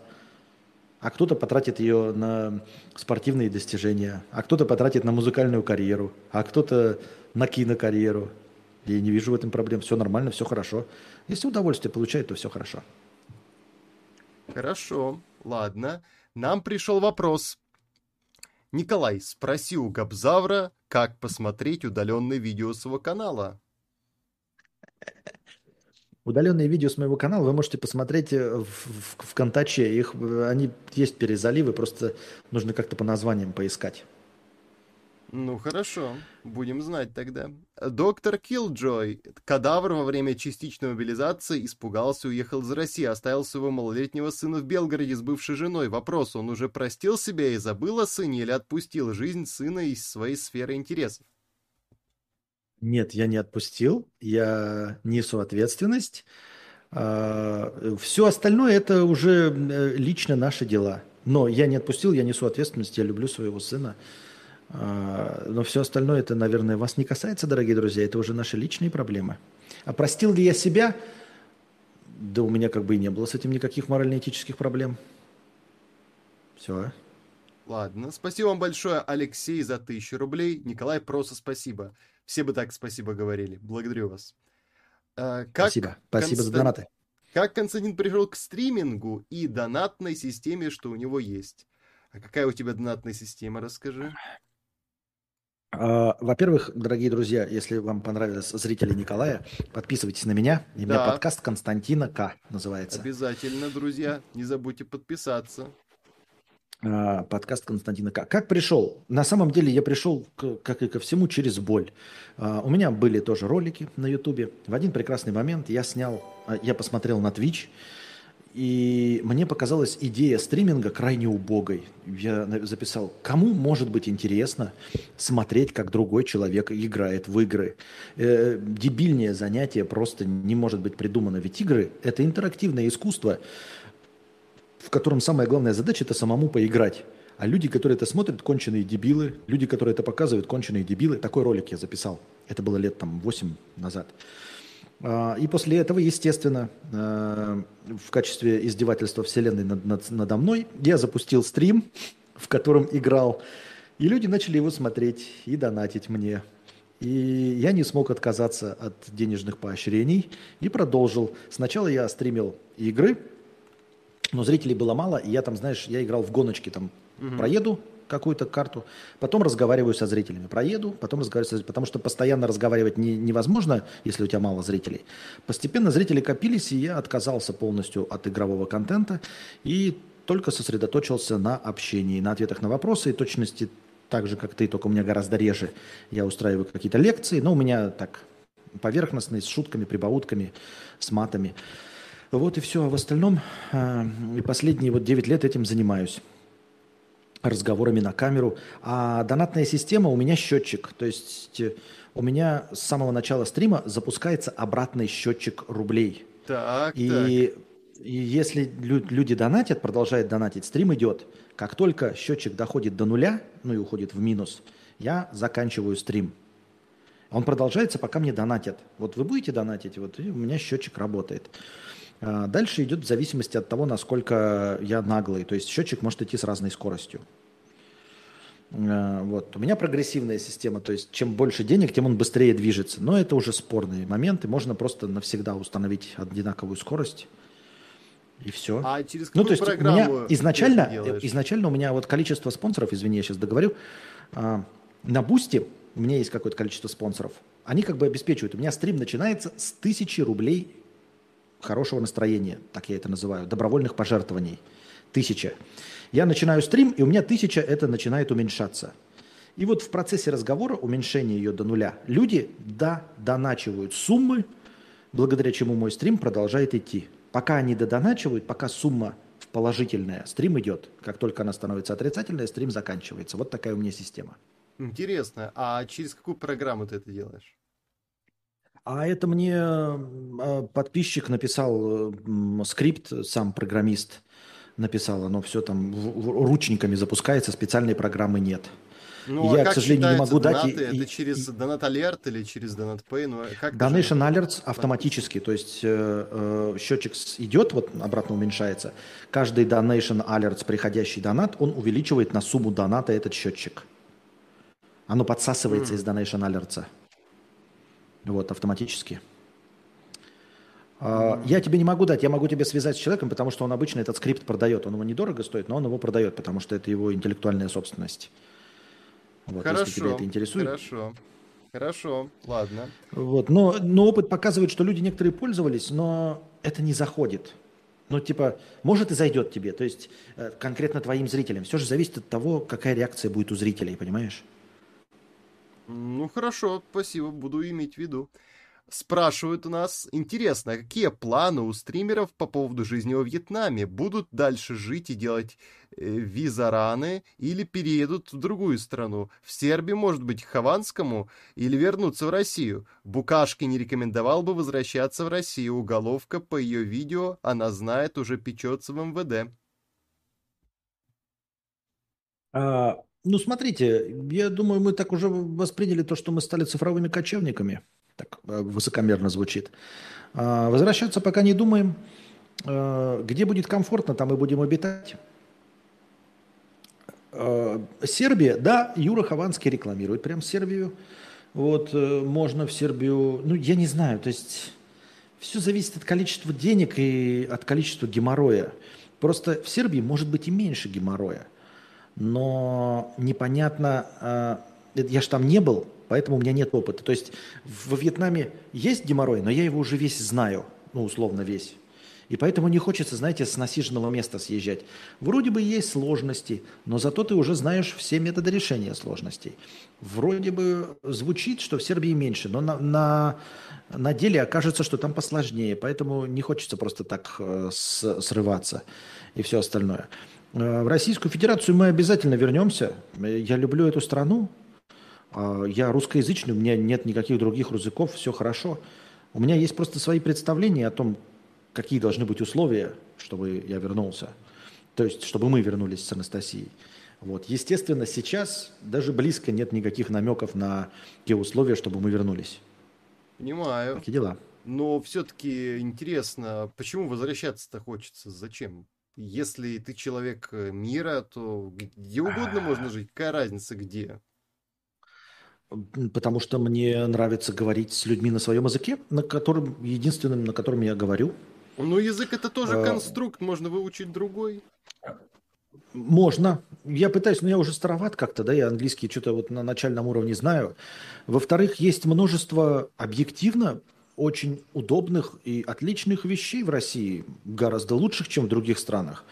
Ни для кого не секрет, что интернет самый развитый, один из э, в, интернет, в, России, в, ну, в мире. Э, цифровизация, это вот все приложения, там вот эти доставки, такси, э, Сбербанки, госуслуги. Ни в одной другой стране мира нет такой цифровизации, такого удобства пользования смартфоном и вообще жизни в цифровой реальности. И это все не касается патриотизма, ничего, это объективная реальность. Хотелось бы этим пользоваться. Вот. Но, понимаете, этим сложно пользоваться, если ты сидишь в тюрьме. А, поэтому, поэтому вот. И в России, мне, мне нравится природа, мне нравится климат России. А, потому что я к нему привык, я родился а, в, ну, в такой климатической зоне. Мое, у меня тело к этому предназначено. Поэтому я не вижу никаких проблем, почему мне не хотеть жить в России. -то. В чем?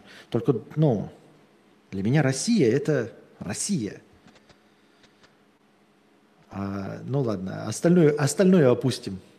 Ну хорошо. А, тогда вопрос. Какое у тебя образование, спрашивают? Никакого у меня образования нет. Ну, в смысле, 10 классов церковно-приходской школы, средней школы. А потом никуда не пошел? Ну, я пошел, но меня успешно отчисляли за полную тупость. Э, в общем, нигде я не доучился. Мне на начальных этапах отчисляли за тупость. Мы все учились понемногу чему-нибудь, да как-нибудь. А чему учился ты? На какой факультет пошел?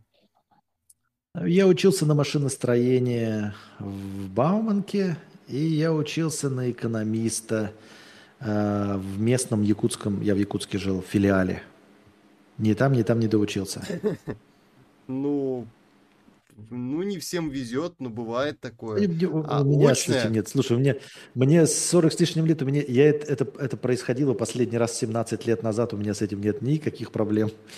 Ну, а очное или заочное? Очно, оба раза очно.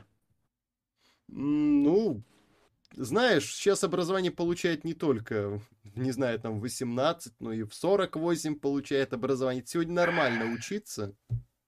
Так что возможности открыты вообще-то, на самом деле. Люди сейчас и старики ходят в университеты, сдают какие-то Возможно. Э, мне, у меня нет ни закрытого гештальта с образованием, понимаешь? Если мне захочется какой-то профессией владеть знаниями, я э, буду обладать, я получу эти знания.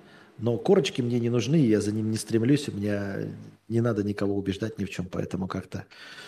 Э, университетское образование меня, по сути, не интересует. То есть, если я хочу там э, обладать навыками монтажа. Я просто пройду курсы по монтажу и буду монтажить. И все.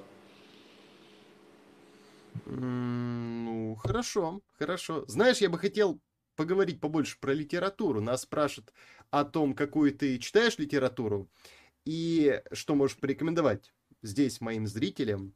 Ну и все-таки хочу разговорить на тему книжки. Давай попробуем потом пообщаться о том, как ты видишь свое произведение. Но сначала мне интересно, что ты читаешь.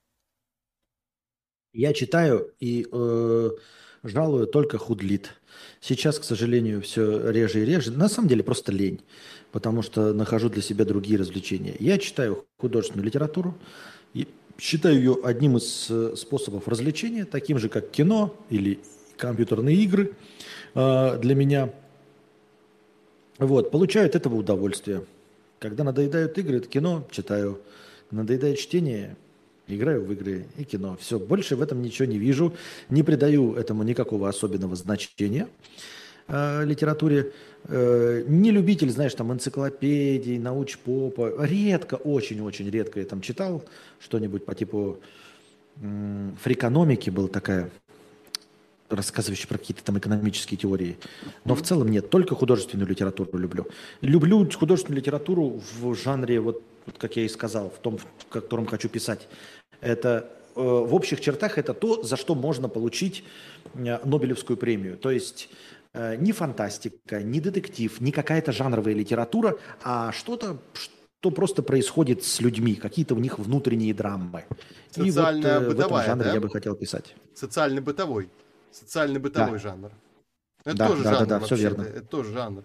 И что за писатели?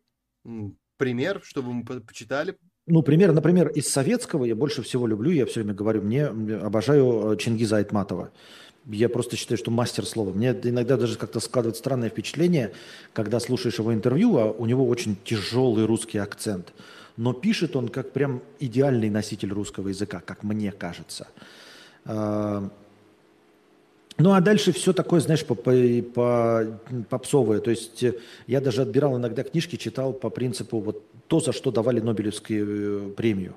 Не, не за конкретные произведения, а вот какому писателю. То есть читаешь Маркиса, читаешь там Оруэлла, условно, в начале э, Бёрджеса, потом, кто там, из, из известных кому-то, ну и, понятное дело, Шолохов, э, э, естественно, уже в взрослом возрасте, уже ближе к 40, э, возвращаешься к школьной литературе и начинаешь получать от нее удовольствие, и понимаешь, насколько она не своевременно преподается в школе, все эти Анны Каренины, все эти преступления и наказания, братья Карамазовы, война и мир, насколько они вообще не туда, когда тебе 16 лет, и насколько приближаясь к 40-летию, ты понимаешь, насколько это действительно хорошая литература. И вот к этому стремишься. А... Из последнего что-то читал, вот какой-то тоже Нобелевский лауреат Кудзио читал, какие-то еще фантастические рассказы. Акунина а, прочитал все, что не видел в кино. То есть я так, знаешь, э, все, что экранизировано, я посмотрел, а все, что не экранизировано, прочитал у Акунина. Э, Пелевина не люблю. Вот. Как-то так. Наверное, все в целом. Дальше ну, уже вопросы точнее. Ставить. Я понимаю. Тогда вопрос поточнее. О чем конкретно, о какой социальной проблеме хочешь написать? Это ведь э, в том числе важный вопрос для автора. А какую социальную проблему я буду освещать? А какой социальной проблеме я посвящу книгу? Ведь у каждой книги есть, в конце концов, та главная проблема, которую они решают. Есть побочная, есть э, подспудная, но а... есть социальная главная проблема. Какой ты хотел бы посвятить книгу? Как говорит иностранный агент Дмитрий Львович Быков, а, все книжки, очень спорные утверждения, но тем не менее сводятся к тому, что автор отвеч... пытается ответить на вопрос, есть ли Бог на этом свете. Скорее всего, э, я не знаю, на последующих этапах, может быть, я на что-нибудь другое отвечал, но в начале, наверное, в первых трех моих романах так или иначе а, главный герой искал бы ответ на вопрос, есть ли Бог. Это уже не совсем социальная проблема, это даже, так сказать, религиозно-мистическая проблема, я бы сказал. Книжка, вроде ты сказал, что хотел бы написать про социальное взаимодействие людей, но поиски ну... Бога это не социальное взаимодействие людей, это поиски человека и высшего, высших сил. Это совсем другой конфликт. Нет, он, понимаешь, это он вне не искал, ну, как, э, понимаешь, это как сказать, э, я тебе говорю, как это общая глобальная проблема. То есть, э, смотри, если человек пишет, например, про Холокост, да, про то, как люди страдают, э, про то, как все это неправильно было – то в конечном итоге, ну ты вот про, про то, как люди выживают, как они э, пытаются бороться с чем-то, да, какие бывают плохие фашисты, как они выживают, как в итоге э, обретают свободу. Страх, Но да, в конце ужас. они задают, типа, а существовал ли при всем этом Бог? Какое вот, как он на это все смотрел, понимаешь? То есть в конечном итоге вопрос какой? А Бог-то где все это время был? Вот, то есть я бы задал, возможно, если ты вот бытовая, э, какую-то бытовуху, там, я не знаю, семейную сагу описываешь. Вот, семья такая-то есть, значит, э, они э, были жертвами сталинских репрессий, так. потом добились чего-то, потом разбогатели, потом стали бандитами, потом еще что-то. А в конце вопрос, на это Бог как все смотрел? Он был здесь вместе с вами – или его не было. Непонятно. Ну, то есть я бы все равно в конце концов задавал этот вопрос как-то так. Значит, я принципиально понял. Это будет трехчастный роман. Три, э, три тома романа. Будет главный герой. В конце концов, ситуации, которые он переживет, подведут его к финальному вопросу, существует ли Бог. Хорошо, да. это интересно. Мы уже каркас, можно сказать, даже нарисовали. Ну а кто этот персонаж? Будет ли он историческим героем или это будет э, Нет. абсолютно новый воображаемый персонаж?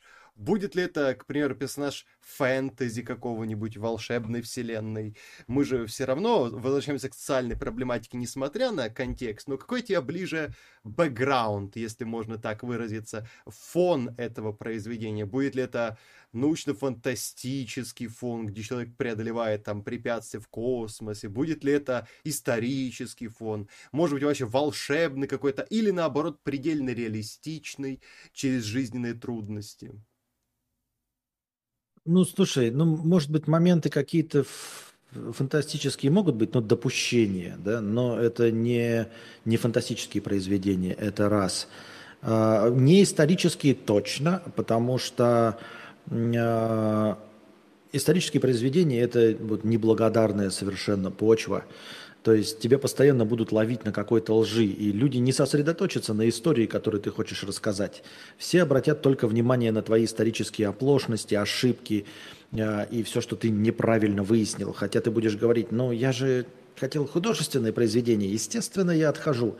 Но это никого не будет волновать, если ты Поверь, это делаешь если на это исторических красиво реалиях. написано, это действительно это раз... никого не будет волновать. Я вот для меня вот если говорить, э, хорошие нормальные исторические романы заходят на ура, хотя это полная фигня.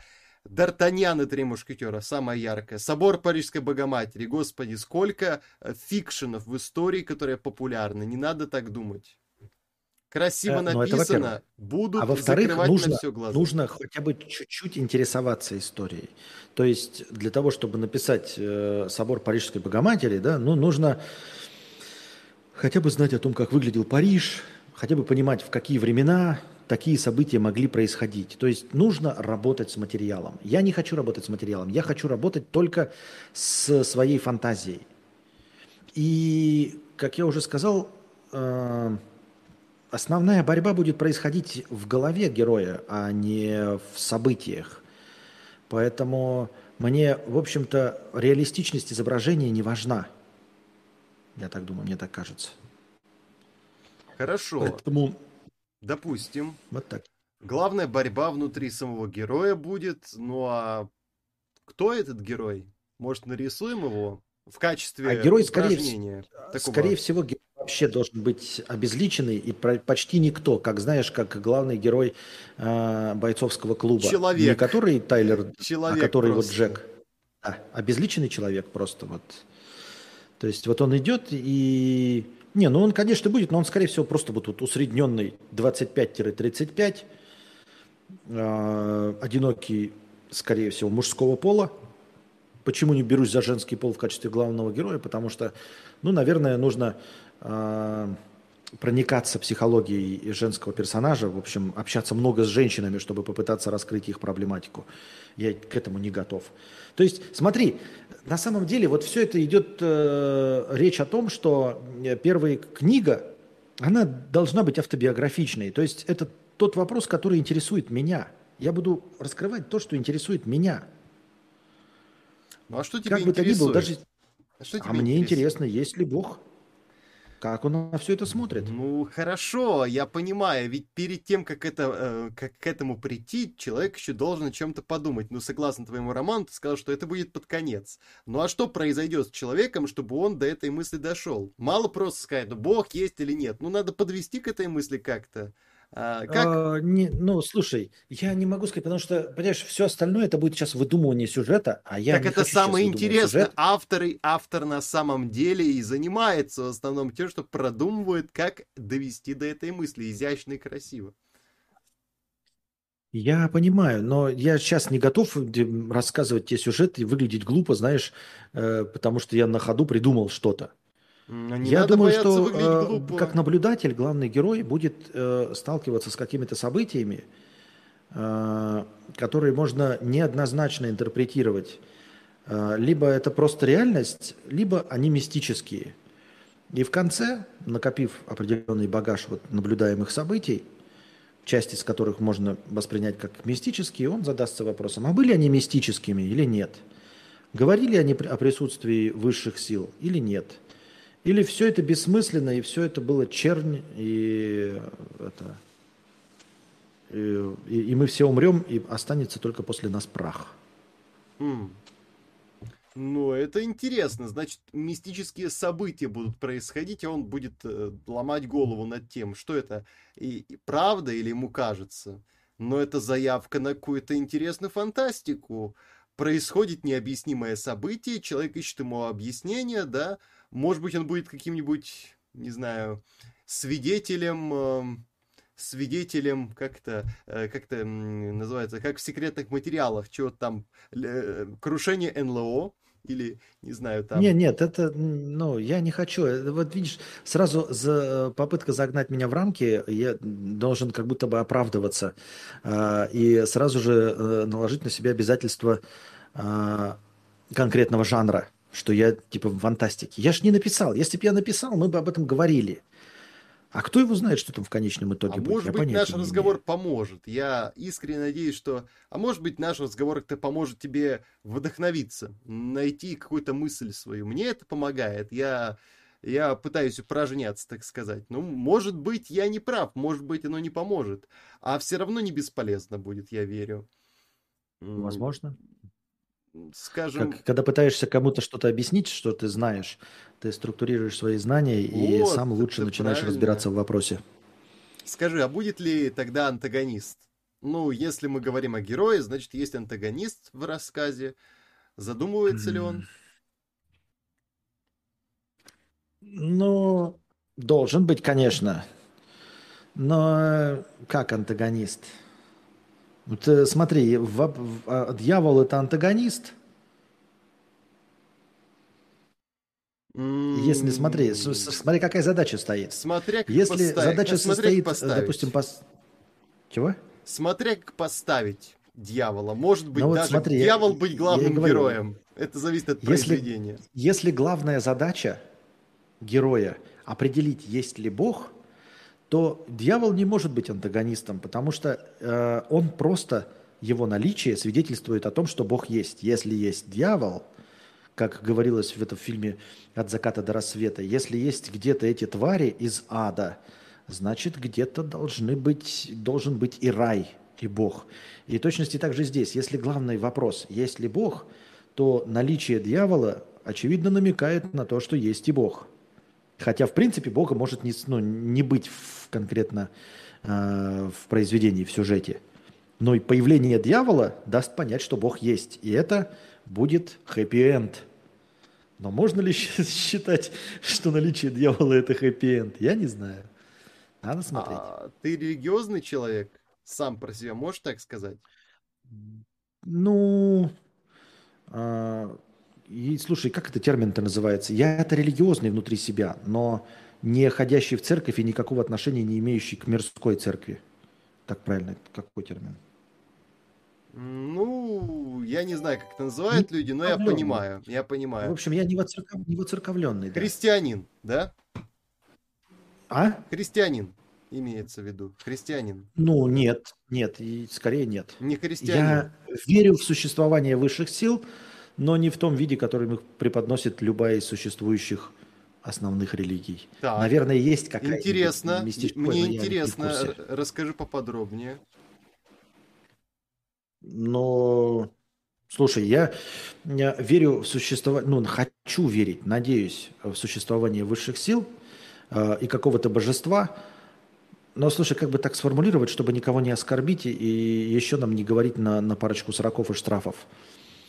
Мне кажется, что существующее э, высшее божество, оно не может обижаться ни на какие оскорбления.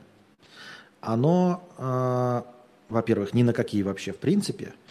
Во-вторых, оно не обидчивое и не злое. То есть оно будет смотреть на мою душу того, какой я человек, несмотря на э, знаешь, прелюбодействовал я или не прелюбодействовал, там, уважал я отца и мать свою или нет. То есть не по формальным признакам будет меня судить. Оно все-таки видит глубину, не глубину, а как бы вот внутреннюю мою сущность и вот оценит, все-таки хороший я в рай попаду или плохой в ад попаду. Но точно не поэтому. Мне не нравится концепция, а, что грешник, убивший 20 человек, может покаяться и попасть в рай. Я, вот это мне претит вообще моей сущности. Я считаю, что не может попасть человек в рай, как бы он там не раскаялся, если он убил 20 человек. Ну, не должен принципиально. Это мне не подходит. Вот. Я считаю себя внутри хорошим человеком, потому что я все свои гнусные порывы сдерживаю и не совершаю преступления. Я более достоин попасть в какой-то вариант рая, чем все эти покаявшиеся преступники. Или, как он говорит, знаешь, э, человек с черной душой. Я, наверное, человек с черной душой, но я не совершил никому ничего плохого, ни в сторону никого, потому что я сдерживаю себя, потому что я ну, не тварь дрожащая, я, я могу собой управлять. А есть какой-то, знаешь, добрячок такой, э, церкви строит, но вот грех совершил, а потом его отмолил, и нет, нет, я должен попасть в рай, а не он. Вот как-то как, как и, и это противоречит всей э, религиозной доктрине, которую я знаю, которая говорит о том, что в рай попадает человек покаявшийся. То есть сколько угодно греши, Потом, значит, покайся и попадешь в рай. А я завистливый, желающий денег, эгоистичный, но при этом никого не ограбивший, не обворовавший, не убивший, ни на чью собственность э, не, не, не, как правильно сказать, не претендовавший. Я, значит, попаду в ад, потому что душа моя черна. Идешь вы на... Ну, в смысле, я с вами не согласен.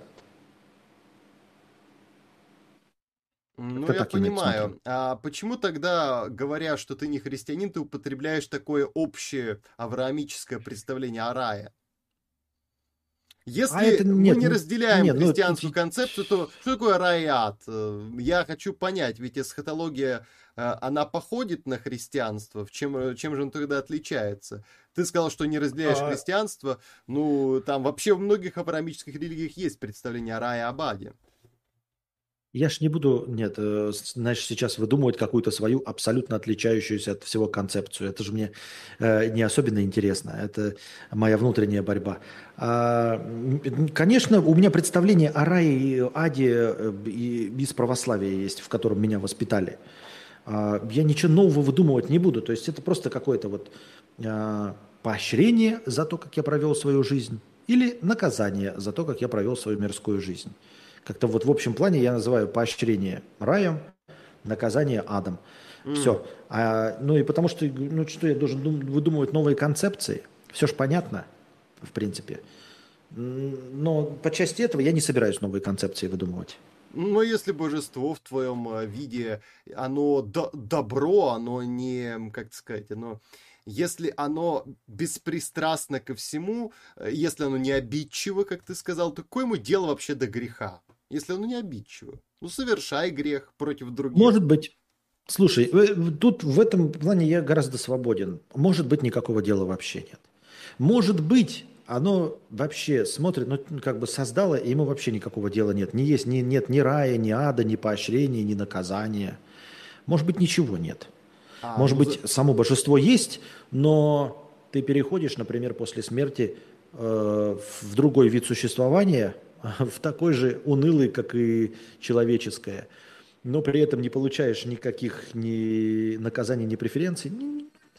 Кто его знает? А зачем тогда ты стараешься я имею в виду, что над собой? Ты сказал, в целом что... ты И вот поэтому, вопрос... погоди, погоди, я хочу договорить. И вот поэтому ты сказал, что я стараюсь, я никому вреда не причиняю, я вот лично никому вреда не причиняю и надеюсь попасть в рай. Но если все, все равно, зачем себя ограничивать, зачем ты себя сдерживаешь? Вот ты сказал, что ты сдержишь себя ради того, чтобы попасть в рай. А если все плевать, то зачем сдерживать?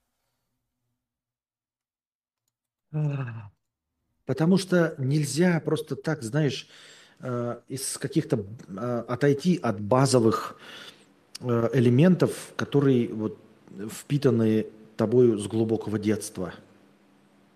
Я не могу сейчас, знаешь, стать вдруг кровожадным берсерком или маньяком – ну не могу и все, ну не будет никогда. Я не буду никогда с чистой совестью резать людей. Ни, ничто не способно будет поменять во мне мировоззрение. Ничто меня не переубедит и никак не заставит думать, что не, за это ничего не будет, что нет добра и зла. Они заложены в меня с, вот, с глубокого детства, Мне уже слишком много лет. Нет, нельзя это вычистить и превратить меня в пустой сосуд. И поэтому у меня есть какие-то представления. То есть ты спросил, религиозен ли я?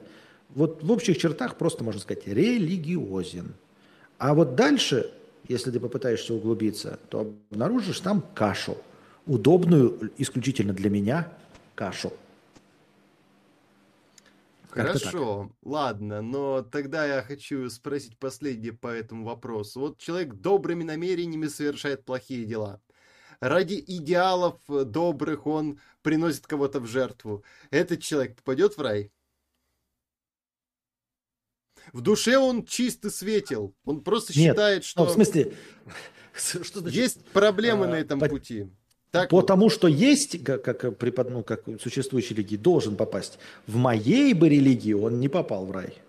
Mm. В моей нужно по факту быть. Мне плевать, какими ты добрыми намерениями, недобрыми намерениями.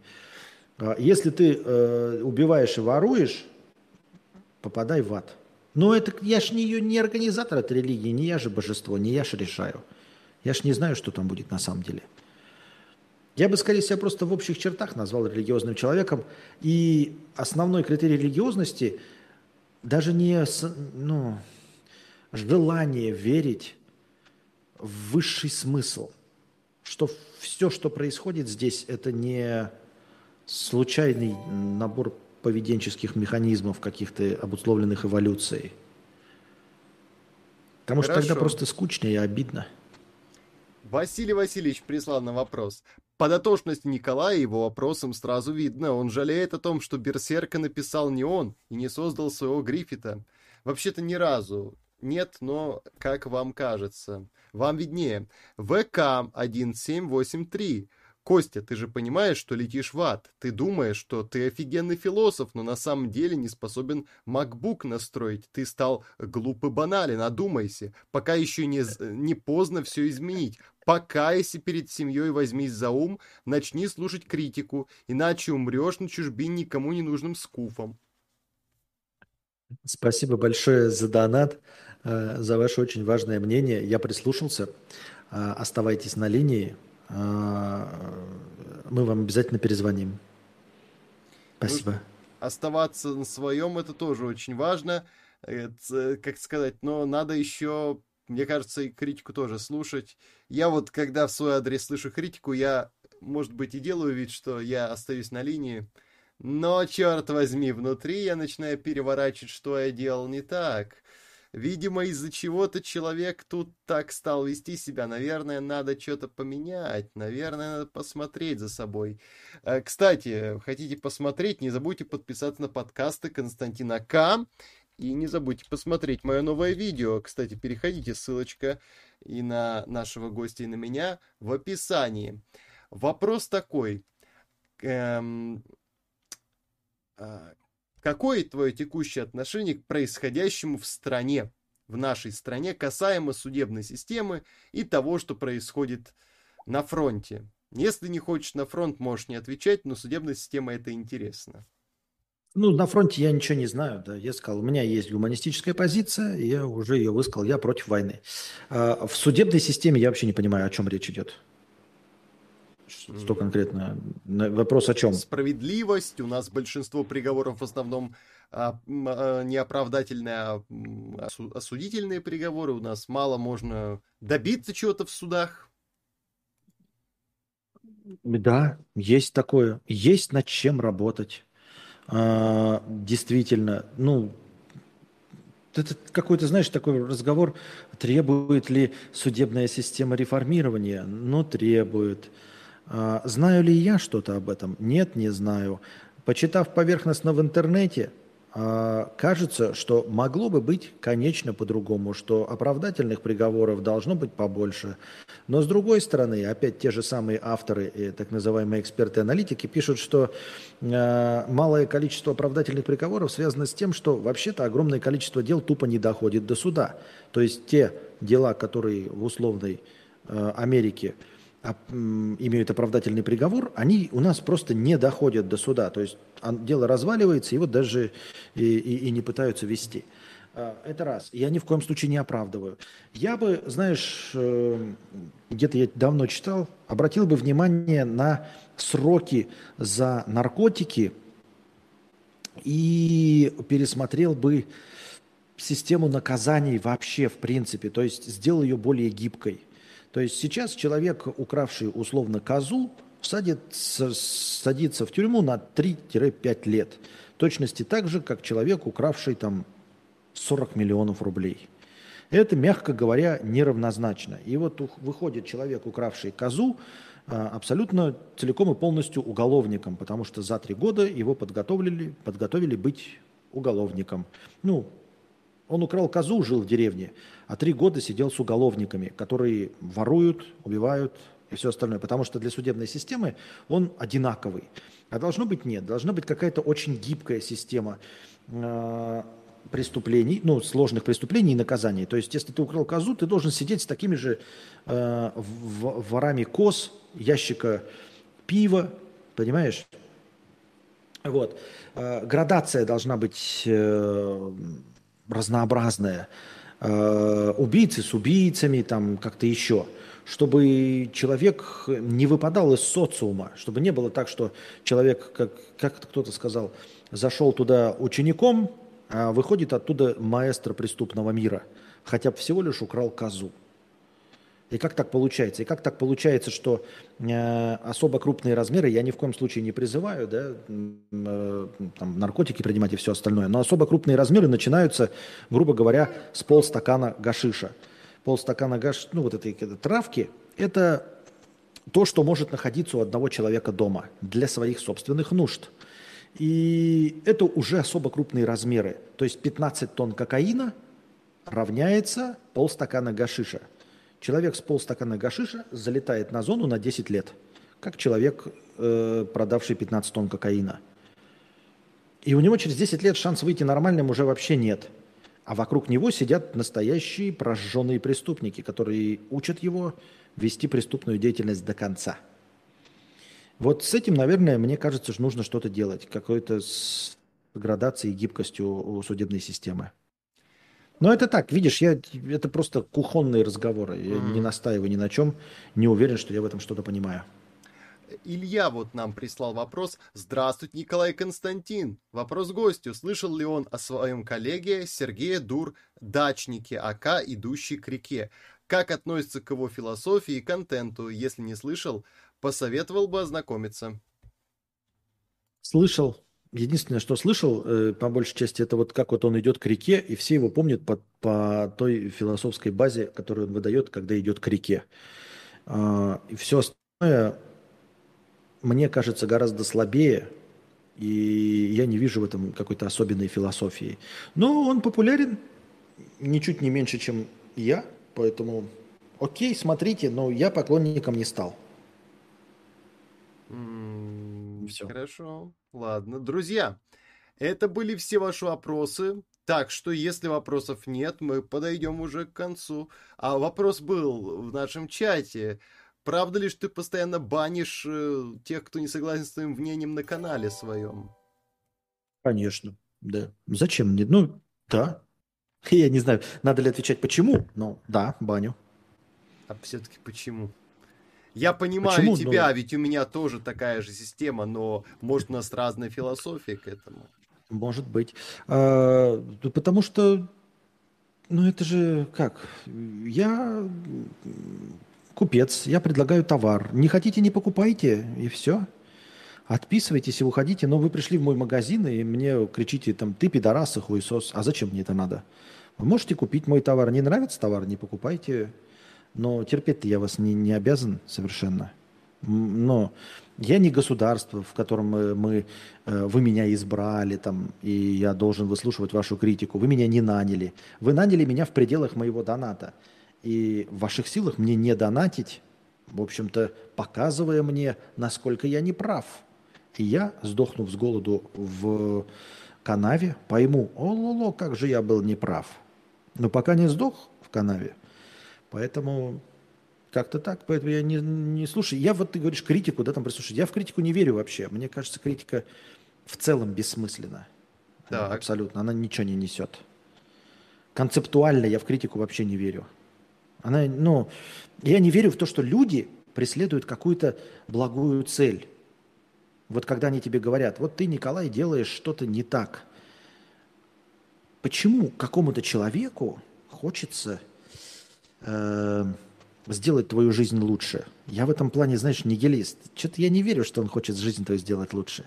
Скорее всего, он хочет тебе просто насрать в бошку. Понимаешь? Ну ты ему кто? Э, любимый мальчик? Нет.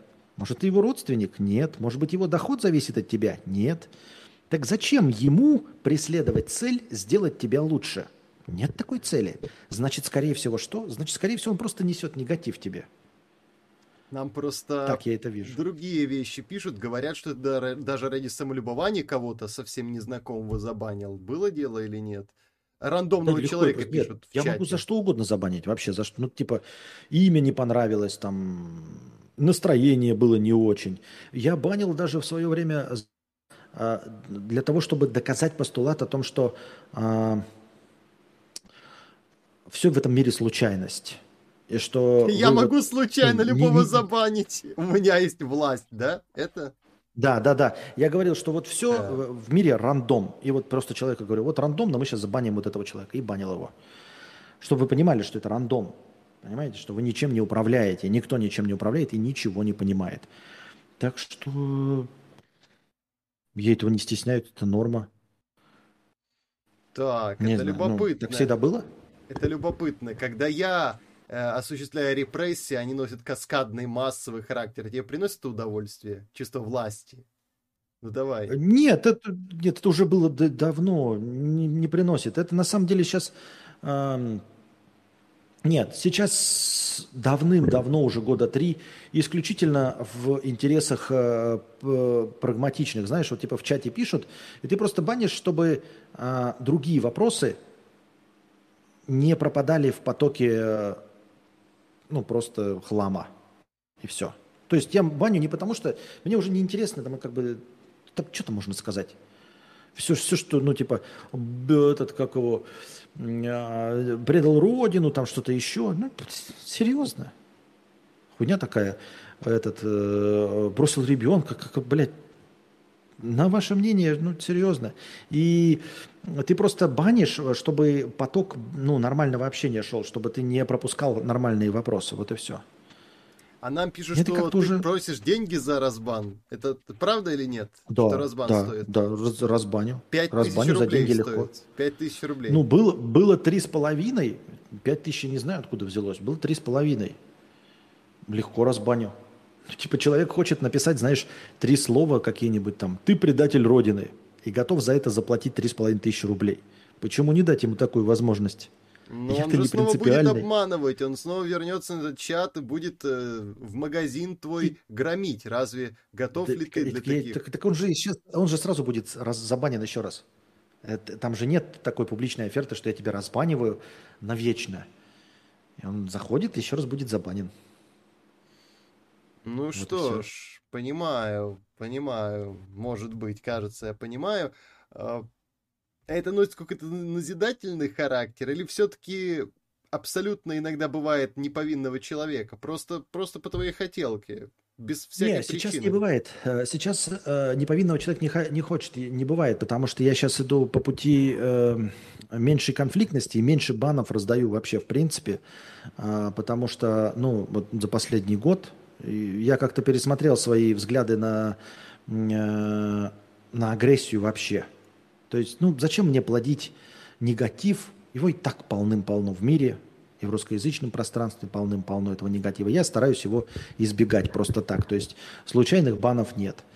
Но если мне какое-то вот выражение не понравилось, я просто тихо забаню, не буду спорить, ничего там рассказывать. Просто шук и все. Чтобы в чате было удобнее читать вопросы. Вот и все.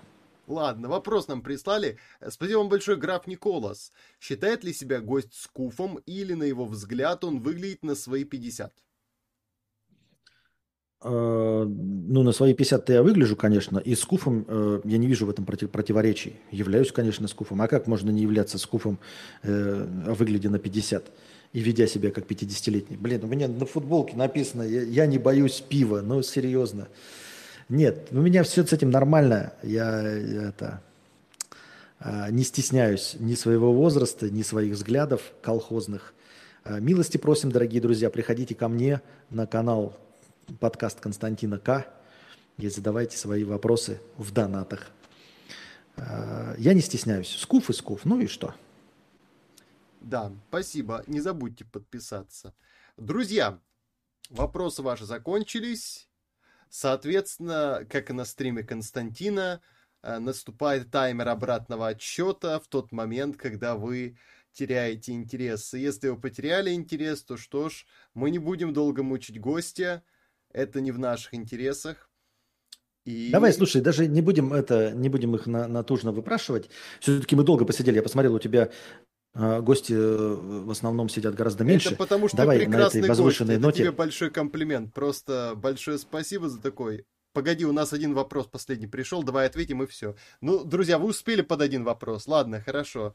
А, давай. Молится ли он? Способна ли молитва от чистого сердца помочь в решении проблем? Я не молюсь. Способна ли молитва? Думаю, да. А, не только по религиозным соображениям, но по психологическим. Она внос, ну, да, заставляет человека поверить в себя, в то, что у него появляются дополнительные магические силы, и он сам справляется со своими проблемами. В это я могу поверить. Ну что ж, спасибо так тебе. Что... Будем надеяться, молиться. Может, молитва и поможет. Спасибо тебе большое. И успехов. Надеюсь, что ты выстрелишь. Надеюсь, что добьешься своего. Спасибо и тебе тоже на, желаю успехов э, на нашем поприще, больших денег, больших, большого количества зрителей. Если твои зрители проявят интерес, приглашай еще, с удовольствием приду. Спасибо, спасибо. большое. Тебе спасибо. Наш гость уходит, но не ухожу от вас я, потому что мы должны, друзья мои, довести полоску до конца.